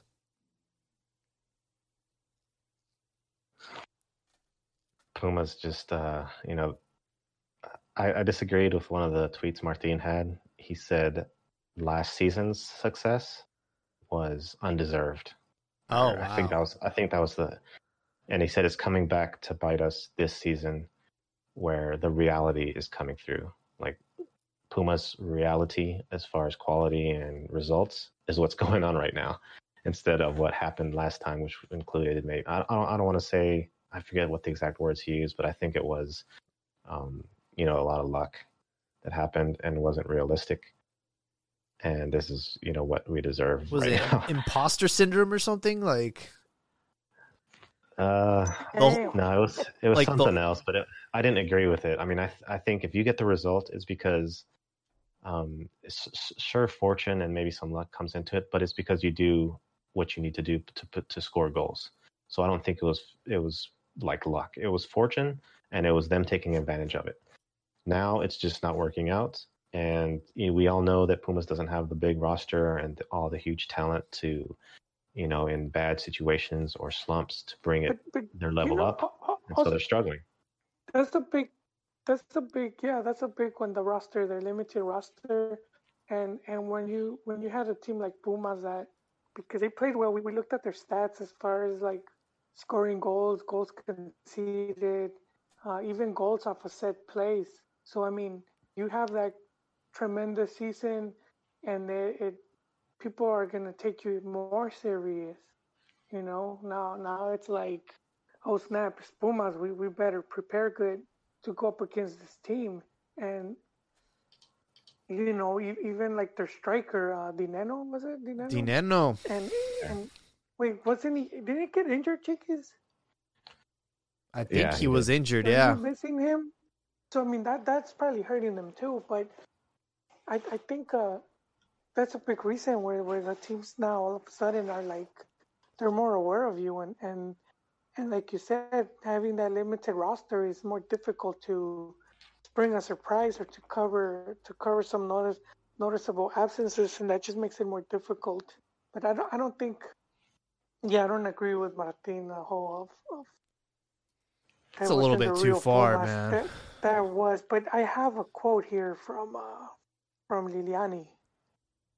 Uh, it's what is it from? It's from the twenty first, so it's from a few days back. But he said, "I feel, I feel sad and, and I'm a bit preoccupied. Uh, we need to come out of this bad moment that we've had." Uh, what he said? Wait, oh man. Okay, he's talking about now um, their situation, and he says, "I attribute it that there are players that need to become, they need to take charge of, of their, that he's saying that they have a um damn bajo nivel in English that would be they're dropping form. So they need to own up to that they dropped in form. And he said that he takes some blame and he says that he's made some mistakes when it comes time to electing what players to to put in the field. So he does he does feel some of the players relaxed a bit, and I I don't, I don't know how the code goes. Something about like when you succeed doesn't mean you have it made. Now you have to work even harder to keep succeeding, and so I think I think that plus the not having you know a, a deeper squad where you could have some of the players challenging the the first teamers it, it could also make them relax because then they feel that they're guaranteed a, starting 11. I'm just gonna say, man, they overachieved last season. I mean, nobody thought of Pumas as a contender. They only lost one game. I mean, they they I think they even outperformed their own expectations. So I think the oh by a lot. So- you know for them to go into this season, they're looking at you know the same thing with Leon, the Campeonitis. You know, they kind of let their guard down. Like, hey, you know what? We did a lot last season. Like we can kind of you know put our a foot off the gas, and then they also Well, not not just last, but like the last three for Leon. and and um another thing too is a big mistake and it maybe just goes to show like maybe they're just not a team that has a lot of money they they sold one of their best players you know with uh cocolizo uh sold them to tigres you know so it's like yeah, man. and then they ended up uh last minute buying a player uh gabriel torres i think from panama but i haven't really heard much from from him you know And Le- Lillini says uh, he says exactly what we're talking about. I just found a quote from from him. I think might be part of what he what you were saying, Joel. He says he's he um, he feels bad, but he says the resources that we have aren't enough. Um, for every little error, we're paying the price. Um, and so so that's pretty much what you know. The the loss of of uh, of uh, Cocolizo, the loss of uh, of him, Yeah, and the resources that they have is just not sufficient as far as players and everything to to keep that level high as it was last time. And so, like, if you make a, um, a single mistake, you can't afford to make like little mistakes um, if you don't have those those resources on the field Yeah. because yeah. they're Look, going to cost at you. the look at the big teams um, when they win for the next season. They still go out and try to bring in top players. Yeah, they don't exactly um what was it barcelona I, I, was it uh, you guys could refresh me when they won the champions league and i think they the next season they went and got henri Uh, must have been a minute. That was a That long what? time ago. That was a long time ago, man. I thought you were gonna bring Yeah, up like a recent, you know. I mean, Henry, that's when like Rafa was still playing in Neto, and yeah yeah but i mean you see it with with big teams though uh we don't need to go back that you know we don't need to dig out the the encyclopedia um I, I, you know that's that's how they stay competitive because they know that that teams are gonna come after them, so they they need to they always need to keep well, yeah, they have to sustain that level of. yeah there you go yeah. it and It's tough. bringing fresh blood and all But- that and the the the reality is it's not that same level or dem- the demand is not that high in Mexico. I mean, you can go on a three or four game tear and all of a sudden you're back in Liguilla, you know. So I think that's the reality is a lot of these teams are kind of just like, hey, you know what? There's 12 spots uh, mathematically with two, three, you know, good wins. We're we're back in the in the mix, and and you know, yeah, we we did talk about it here about like Pumas to maintain. They needed to try to find another player of you know right up there with the nano caliber, and they brought the Panamanian guy, and and I thought it was a good find, but I think he's 35, so that he's that sort of 31. of- 31. oh, yeah, that's. Uh, yeah, I mean it's not it's not like I ideal. know, man. I don't know. Again, they went to the big lots. They stuck their hand in there and they. They've been at big lots, man. Not just big lots, but but the the bargain bin big lots. I mean, this guy. If you look at his his uh, portfolio, I mean, this guy's been on a new team every year for the last like you know since his career started. So it's like he's been all over. Uh, last was in Yeah. Chile, you know. So Yeah, and I mean, no, I, I don't know, man. I I still think Pumas dropped the ball here. Uh, as far as like trying to build for, you know, build on what they had. Where I felt that if they would have, if they would have played themselves, they would have been challenging for the league. Uh, instead, they're like, let let let's milk this team for what it has. Yeah. I so I mean again this is one of the disadvantages of having a short season format is you can literally just let yourself go, you know, and and like that's the difference. When it's a long season format, you have to stay consistent, you have to keep winning and you get rewarded you know for doing that. Whereas in Mexico there there is no reward. Look at Cruz Azul, look at how many titles they could have won in a long season format. If you were to add up all the points they they would have accumulated mathematically. But they got no reward for that. You know what i mean? So like it's it's not about who's the most consistent. It's about having the right hot streak. And and and that's what ends up you know crowning champions uh in in mexico is you just got to be hot. You got to be at the right time at the right place you know? If you have a crazy 10 10 game winning streak and then you just fall you know f- flat on your face come Liguilla time, you're you're eliminated in the first round. So it's it's all about timing in, in Mexico,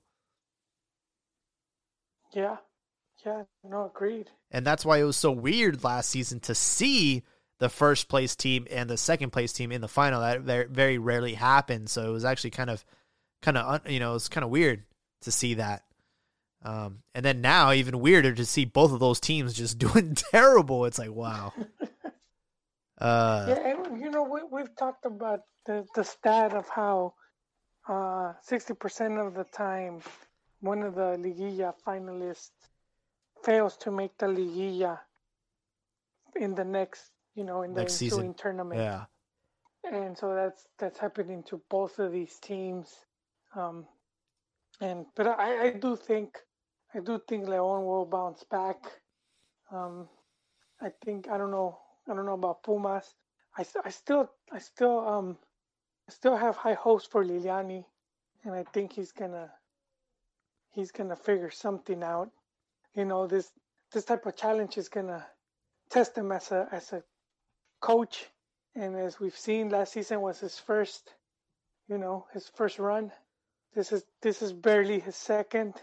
Uh so growing pains right there for him.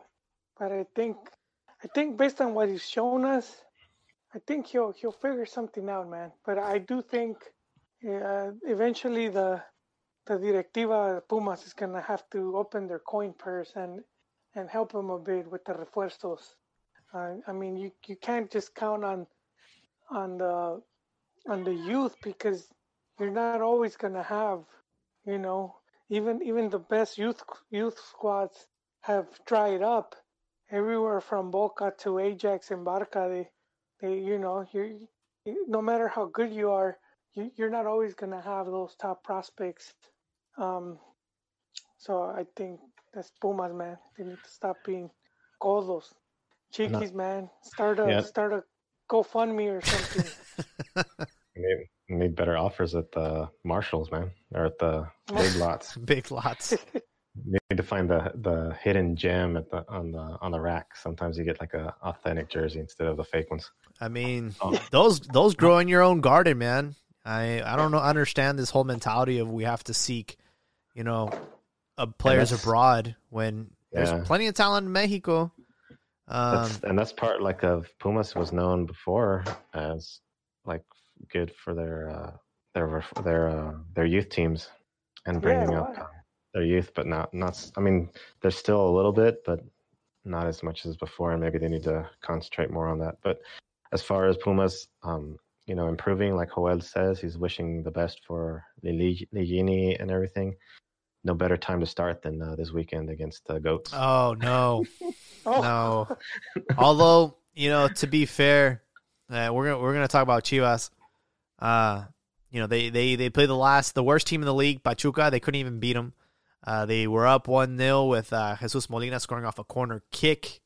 Unfortunately, uh, Pachuca tied things up in the second half, and they almost won the game had it not been for a tremendous save by Gudiño. Saved the penalty kick. He's very good at penalties. And Chivas hold on to a draw, which to me feels like a defeat against the worst team in the league. I sick. Yeah, Chi- Chivas not looking good, man. They have not been looking good. Uh, a lot of criticisms. Chivas hermanos already want they want Buse's head, and I, I'm sticking to my guns. I, just get to Liguilla. I, I don't really care. Uh, Chivas hermanos forget. It's not like there's a, a long line of world class coaches waiting to take over Chivas. And if we saw anything recently, it's been a long string of of like you know people just starting now or or that haven't done much so like Cardozo you know and and just so many coaches like that and so i, I think having someone like uh, Buse, and i know he's not coaching good but his track record you, you're not going to find anyone else with that type of track winning record. At least yeah at least without shelling some some big bucks. Uh just hold on man. Hold hold on uh i would wait till it's the full fracaso. So i'll, I'll give him to the end of the season but i'm i'm confident he's making liguilla again and and then once there uh another another nicer price I mean, Pachuca is thanking us because up until then, it was a straight up beatdown. I mean, if you look at the last five matches for Pachuca, all of them defeats except us. Uh, with Chivas, two draws, a win, and two losses. I mean, it's it's bad, man. It's bad. And then we're gonna play against Pumas, who are in you know second to last place, and you kind of feel like, oh, you know, maybe we can beat that. We're not beating anybody right now. It's it's it's just it's Well, bad. they did they did win who who it was the win over um Leon. Leon. So I mean, Chivas just wants to fight the big teams, man. So I, I, I don't. They give the little guy. It's like Robin Hood, steal from the rich and, and give to the poor. So so, I I'm okay with that. Um, Yeah.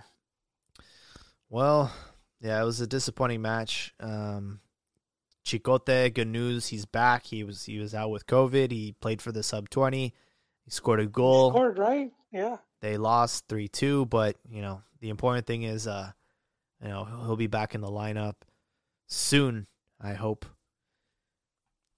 But at this point, man, I've lost all hope for this season. I know it's we're we're seven games in. It's too soon to you know, but it's just like the fact that they're not really playing well is is really upsetting me, and you know they're they're just leaving points on the table, and and uh, I, I can't They even been, I can't I can't imagine. only six points, Jaime. Yeah, but it's like, look, man, we can't even do it against these teams. Like, what happens when we play America? What happens when we play, you Well, know? I mean, you could have said what happened. That's what the question was when they played Leon and they won. So I think uh, I think this team was built for that. I hope Uh, so. And I know it, it doesn't look like that on the field, but I, I seen it results wise. Because the So way this, they, yeah, the way the season ends for Chivas is a nightmare. I mean, their last game of the season against Tigres. The week before that, it's against um, uh, Tijuana, which are doing really well. I mean, you got like Rayados still to play. You still got Cruz Azul to play. I mean, you got some really, really headache headaches coming on. So it's just like, and there's games pending. That's another thing too. Rayados, Leon still have yet to play. Juarez still has a game yet to play. It's just like, damn, man. Like we could literally be like right now we're 13th with seven points, but when it's all said and done, we could be even further down the table. It's like, it's it's bad. uh, it looks it looks more worse than it is. I will say that because, um, yeah, looking at the table, they're only like three points from seventh, and six points from like third. Um, so yeah, Chivas is in uh, 13th. Yeah, but Leon and Juarez still have a game to play, you know? So if it's like if one of them wins, then Chivas are even further down the table, you know what I mean? Wait, only Leon, because Juarez is, is already on top. So they wouldn't that wouldn't drop Chivas. Yeah. Eh, Just Leon if Leon wins. Um they they could send them to 14. But I mean even so, I mean so they have 7 points. Uh three more points that's San Luis. They have all seven games. That will put them in 7th. Uh, even Tigres has 10. Well, Tigres has one game less. But even 7th, that's Liguilla. I mean, isn't 12th Liguilla? 12th is But- Yeah, for so seven, but um, so six points. I was saying, so that would be two wins, and that would put them at thirteen points. That's America at third place, uh, or even one up before Tijuana, which is twelve. So I mean, it's it's. I don't think it has escaped. Uno que entonces se les escapó la liguilla. I don't think they're a position where it's like it's it's it's lost. It's gonna be hard for them to get back in the fight.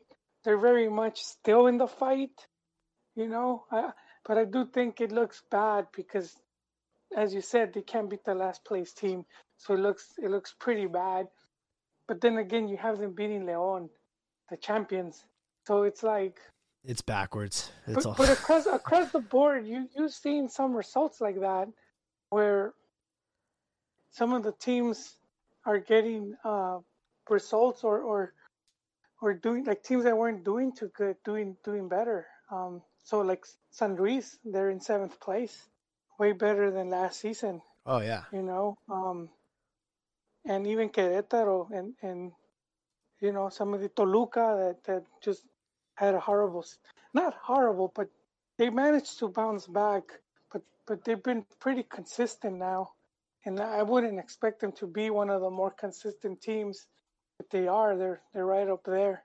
So um, you never know, man. I I, still think Chivas is gonna is gonna be there at, at the end of the they they'll make the big dance. I, I'm I'm I'm still very positive of about that. I guess one way of looking at it is, uh, you know, y- you get out of the funk now. It's I guess it's better to be in the funk right now, you know, yes, and catch heat going into Liguilla. and then you know hopefully start winning some games towards the end instead of the opposite where you have a great start to the season and then you start to slip. So I guess it it can only get better, right? I guess that's the the mentality you have to. Well, yeah, uh, but you know, and I agree with you. They need to take advantage of the rivals. But so they do have Pumas at home, then they play Querétaro, followed by Mazatlan, and so these are these are all I would say rivals that are like accessible. They then they face America. Then, then it gets a bit complicated because they'll face America, Monterrey, Santos, yeah, Cruz Azul, yeah. which that's gonna be, man, that's that's gonna be a tough block of teams right there. Uh, well, it doesn't even get Tijuana. Who knows how they'll be? Uh, and then finally towards the end, Atlas. But then they close off against Tigres. So I do think as long as they keep getting points, you know, uh, I think that would. So I, I would say they they can't lose in these next three games. Uh, they can't. They shouldn't lose because that's just gonna make it really tough and force them to get a result against the stronger teams. Yeah, So I think as long as they, so yeah, I think that was big that they didn't lose Pachuca. I think that would have hurt them a lot in the long run they would have lost to Pachuca, and so that was huge, man. I Oh yeah, that- it was it was was gonna be the cherry on top. That penalty, it was gonna be the cherry on top. Like, of course, you know, we're gonna lose to the worst team in the, you know. But then Gudiño, he got us out of it. He also got us into it, also. So he's kind of like his worst, you know, because that that was a terrible goal. You know, the goal that he conceded was terrible. There's rumors about Cota uh, potentially coming back to Chivas, and uh, you can see why. You know, I think Gudiño should have a little bit of competition. Yeah, well, yeah, because cause they haven't been, you know, both Chivas keepers Toño Rodriguez Gudiño, uh, still very young, still still green in some respects, and I think team like Chivas, it, it hurts them to not have a very solid keeper, uh, and and if and they could have one that could organize the defense even better. Uh, I'm not sure if Cota was good at that, but you do have some of these keepers that are like like my best example I would say is uh, Oswaldo Sanchez. You know, he would be like reading the the game and and making sure players knew if like oh this guy keeps sneaking in through the you know through the left or whatever and he'll be yelling at them or this guy is you know you're losing your mark or Yeah. whatnot. And so you do have that. And I, I do think they would benefit from a player like that especially if your defense isn't that that good. You want to have or, or at least a center defender that's that commanding. And i don't think they're they're missing that you know? And and there's like really no players like that right now the only one i could think of and he was from santos he went to spain i don't even know where he's at anymore uh what was this guy's name uh Marchesín? God damn. No, no, no. He he was at Santos and and then he went to to Spain. What was this guy's name? Oh man, he's selección The what? defender. He's a defender. Huh? Araujo. yeah, Nestor Nestor Araujo. Araujo. Oh, There you go. Uh, Nestor Araujo, I think. Where is he at, man? I haven't heard of that. Dude. Celta Vigo. He's still over there, huh? Is he still? Is, Yeah. is, does he even play? yeah, he does. Yeah, he's like a starter. Okay, well, I think him, someone like that, but I don't think there is there is much to choose from in Mex. So unless they find they find a, a Marquez player at, at the juveniles, uh, it's tough. It's gonna be really tough for Chivas, and I do think bringing Cota would help a lot. Uh, he, he just mean, he went on to become He knows how to win titles. Yeah, yeah. He, but I think he has that. You know, more of that commanding presence, and I think for for Chivas right now, like like it kind of sucks the situation they're in because I do think that Toño and and Gudiño are talented, but I think they're they're put in a spot where it's it's hard harder for them to. Well, their their succeed. mistakes are, are amplified. You know, Yeah, and more ex- exactly, exactly. So when I they when they concede a goal, it's even worse. You know, it's it's because you're at the biggest club. We're in a rut, and the last thing you need Yeah. is is to be doing you know shit like that.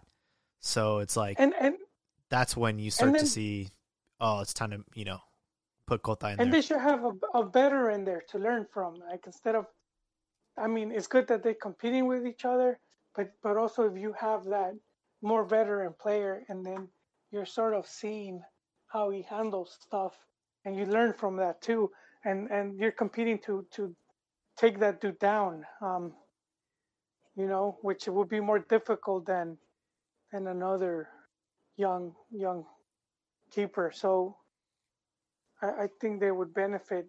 I think that's what they need. Um, that's, they've been needing for a long time. Uh, you know, a solid keeper and and uh, and a really good center defender, right there, organized, organized the back. So celebrating a slide tackle is not what is required of a center back. Nah, but I do I like his attitude, man. I do like that he, he plays hard. Also, but, um, putting craters in people's uh, quads is, is that's also not a.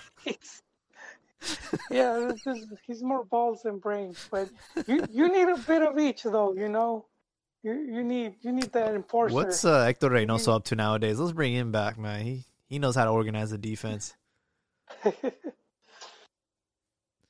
yeah, he's he's I don't know.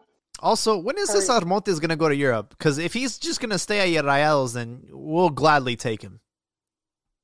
Yeah, well, I think Chivas tried, but I think Rayados was like, nope, we're not selling. So that's been the other thing that happened to Chivas, where uh, a lot of clubs they're just not selling. They, they don't care to sell because they know they know it's hard to it's hard to find replacements. I mean, and they don't want to end up with, you know, eleven extranjeros.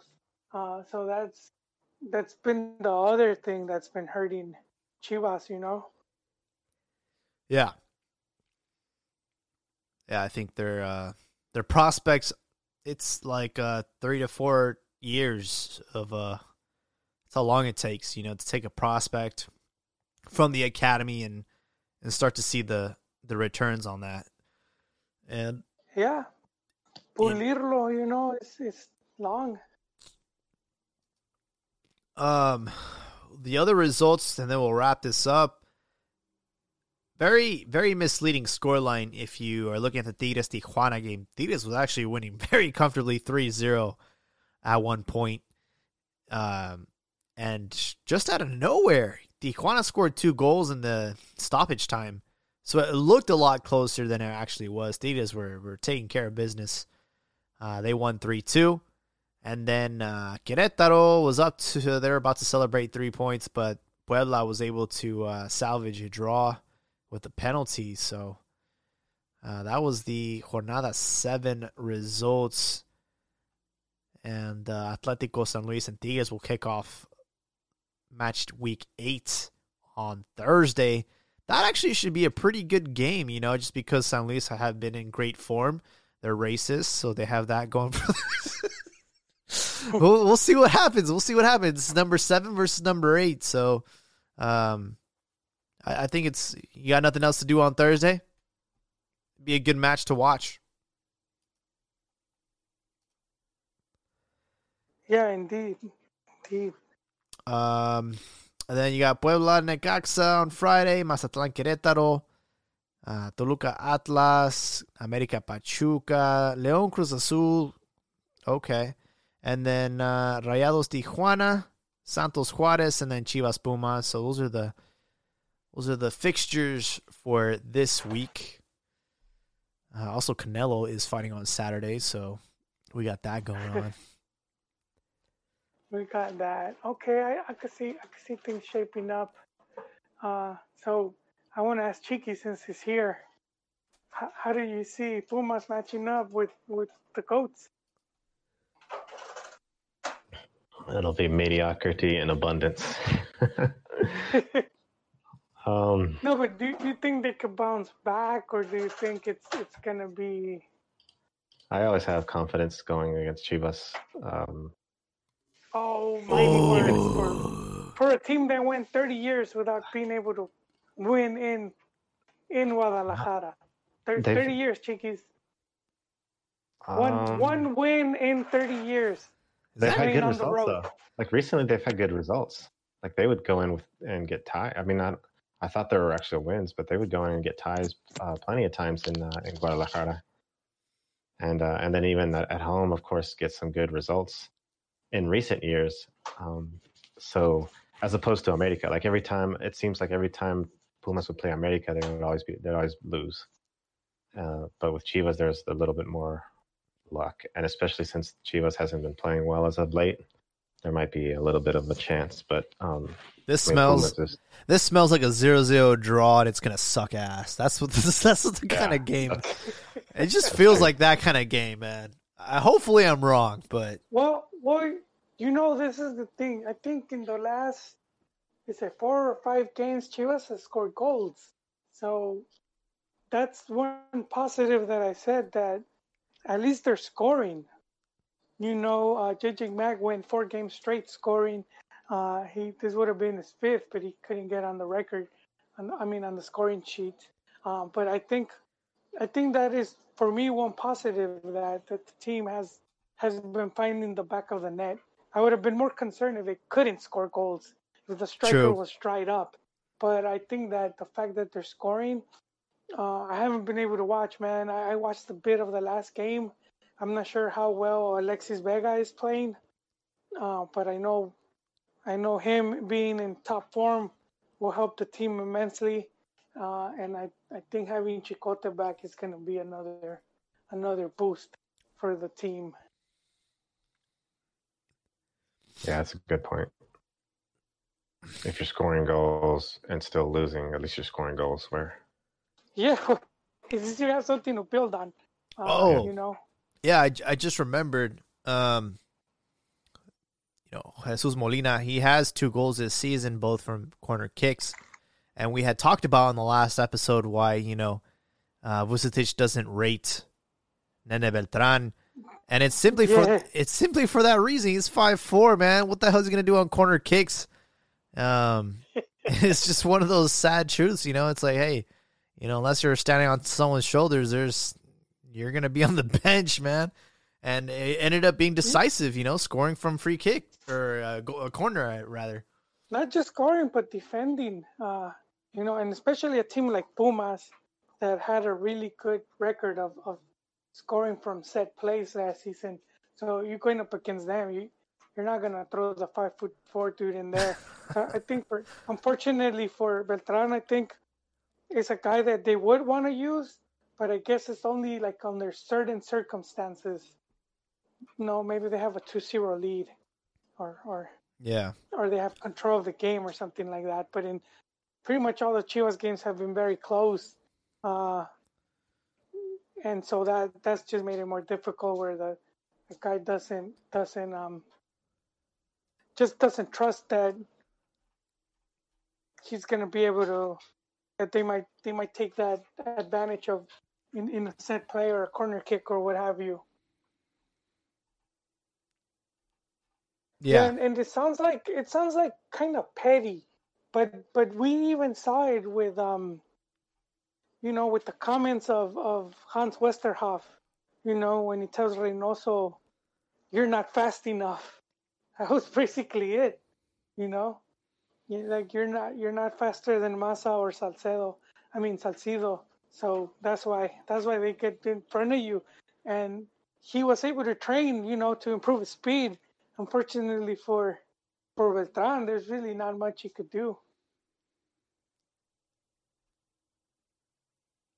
Yeah, I mean, I'm not sure what kind of advice you can get, get stilts or something. I don't know. Get a No, I mean there'll be teams that will like build around that, yeah, you know, but as I guess it depends to the coach. And and so that's that's, it's all up to the coach. You know how you put them in this puzzle piece, and that's why they get paid the big bucks. And I think that's the biggest criticism that he's gotten this season. It's not necessarily like the output of the team. It's it's mainly how he's gotten this team or, organized. You know, he's playing players out of position or making up positions. Like there's just a lot of criticism going on the on the tactical side of things. That for me, I'm not very you know savvy like that. We need to have the the profe on here to you know maybe he can give us Yeah. perspective on on that side of things. But um, that's been some of the some of the stuff I've been reading on Twitter when it comes to uh, Yeah. the criticism. Well, I I would say Chivas even is in that similar position as Pumas, where we're talking about a team that is not that doesn't have that much depth. Let us remember they lost recently. What was it, four or five players, uh, because of the shenanigans. So that has hurt the team. Uh, and I had a fellow Chihuahua bro keep saying how how is it improving? I mean, it, it improves in the locker room in the discipline, but obviously it's hurting them Yeah, especially hurting them uh, that they weren't able to replace. that's know? the big They one. Yeah, They and and and it's like we said earlier, because teams aren't selling. They're just nope. And they're not buying not either. today. All those players were left. Yeah, they, left on loan. Exactly. Yeah, they're exactly, and that hurts the team. But I mean, Chivas was put in that position by the players. It's not like they want to hurt the team. You know, it's, Yeah. they're not in that business of doing that. Uh, it was just the players kept They had to make an example you out of know. them. You know. Yeah, and it was it was not like right away because um we've seen since Peláez came, and that was one of the hopes, at least for me, that a lot of this stuff would stop happening because you know Chivas a team three years no liguilla and, and players still like out partying and fucking around and you're like well how, how serious is this you know to me it's, that's no difference than Chicharo uh, not scoring and, and playing video games or whatnot it's it's right up there, man. So, so I think you know coming in and not saying we're, you know, we're very serious, man. Don't party till we've earned that right to party, and and and it was still happening with with you know some of the videos we were seeing, which I think even makes it worse. You know, they're putting it on Instagram, they get Yeah. shit faced and whatnot, and uh, going out when they're when they're told they can't because of the COVID and all that. And so I think this whole thing that was gonna wrap, you know, because of the allegations of like uh, rape and whatnot, and you know, you just don't want the club and and the players just being distracted by that. Absolutely. So I mean, they just they had to. yeah. I mean, you know, They did the I right think thing. They left the thing with no choice. They, they have no choice because if you don't do nothing, then no one's gonna take you serious. I mean, they they blew their own legs off, you know, because of the fact that they can only sign Mexican players because the market's so tough and they have trouble, you know, signing players. And then you just had to, you you just had to get rid of four or five of them. It's just that's tough, man. yeah, but it sent a strong message, you know. It to the- does. to the to the one, players that are left there, and even to the juveniles that are that are watching, because they're they're seeing that, you know. You got us juveniles seeing that, and then for the past whatever years, juveniles were seeing Chivas was like the party team, so they were, you know, They're like Chico they- State. they're they're growing up with that uh, that mentality already, and that's just to me it's just it was just wrong. Yeah, they're all they're all um, getting advice from like Chofis and stuff. And then it they're sounds funny, but it's true, man. and uh just- you know, The ditching parties. they're getting they're getting advice from from Chofis. They're also getting like um, dating advice from uh, Villalpando. Like, hey man, if she's if she's got grass on it, you know, you can play on there. And it's just terrible, terrible uh, role models to look up to. So it, it definitely sets the tone for. Unfortunately, right now we're kind of going. It's weird because when it had happened, we ended up going to you know Liga anyways, and and, and beating America and, and going against Leon and stuff. Yeah, So it, it, it felt like, oh wow, you know, we don't need them, screw them. But now we're starting to see like, damn, we really need some depth. Damn, this is where like Chofis could, you know, yeah. c- come in the And game. yeah, Yeah, and I think that's that's part of the reason if if uh, Vusa's experimenting because you can't just hope that you're not going to need a player here, and and then just out of you know last minute throw someone in there. So I think you slowly start. I mean, especially that makes it harder short season, but you have to experiment one way or another. You do have to try variants and, and ultimately see what's going to work. So I, I, I that's why I just I, I'm leaving the criticism of, of his decisions to the end of the season, man, because that's that's I'll, I'll wait to see if it paid off or not. yeah, I'm not gonna pretend to to know more than than the King Midas, man. He's he's he's been in the game too long. yeah, I agree. So what an episode we had for you guys tonight, covering all of the drama and incidents that Yeah. happened last week. I do want to leave the pod with some good news. Uh, Raul Jimenez is back uh, training with the first team now, so he's getting slowly, slowly back into. Uh, uh, he's getting stronger, which is which is good news, not just for Wolves but for the national team because right now we have a striker crisis with him being out, with Chicharo and Vela being right now on vacation. You got JJ Mack who's being called up for the Preolímpico.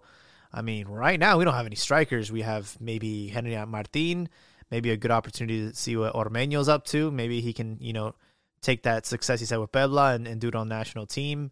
Uh, but as of right now, Mexico going into uh, some friendlies next month. Who does Tata call? You know, it's just there's no there's no strikers. So uh, well, Chicharo's there. He's he's not scoring, but he's there. no, man, he's not even know. playing right now. You can't call up a player that's not playing. Well, if you don't have no one, you, he'll sell tickets at least. Um, I, I, if they're leaving, if they're letting people in the stadium, uh, Vela, you know, just send them a hey, do you wanna? We'll give you tickets to the circus or whatever. You can bribe him somehow. Nah, Yeah, it's it's not looking good for the national team at least for the next couple of uh, months, and then you know we got the Yeah, World Cup. but but for these moleros, man, uh, just try try whoever. You never know, dude. You you never know who you find. True. All right, folks. Want to thank everyone for joining us tonight on the Cantina MX podcast. Uh, I know that the drama is only just beginning, and, and we'll have some more exciting episodes to come. Hope everyone has a great night and stay safe out there.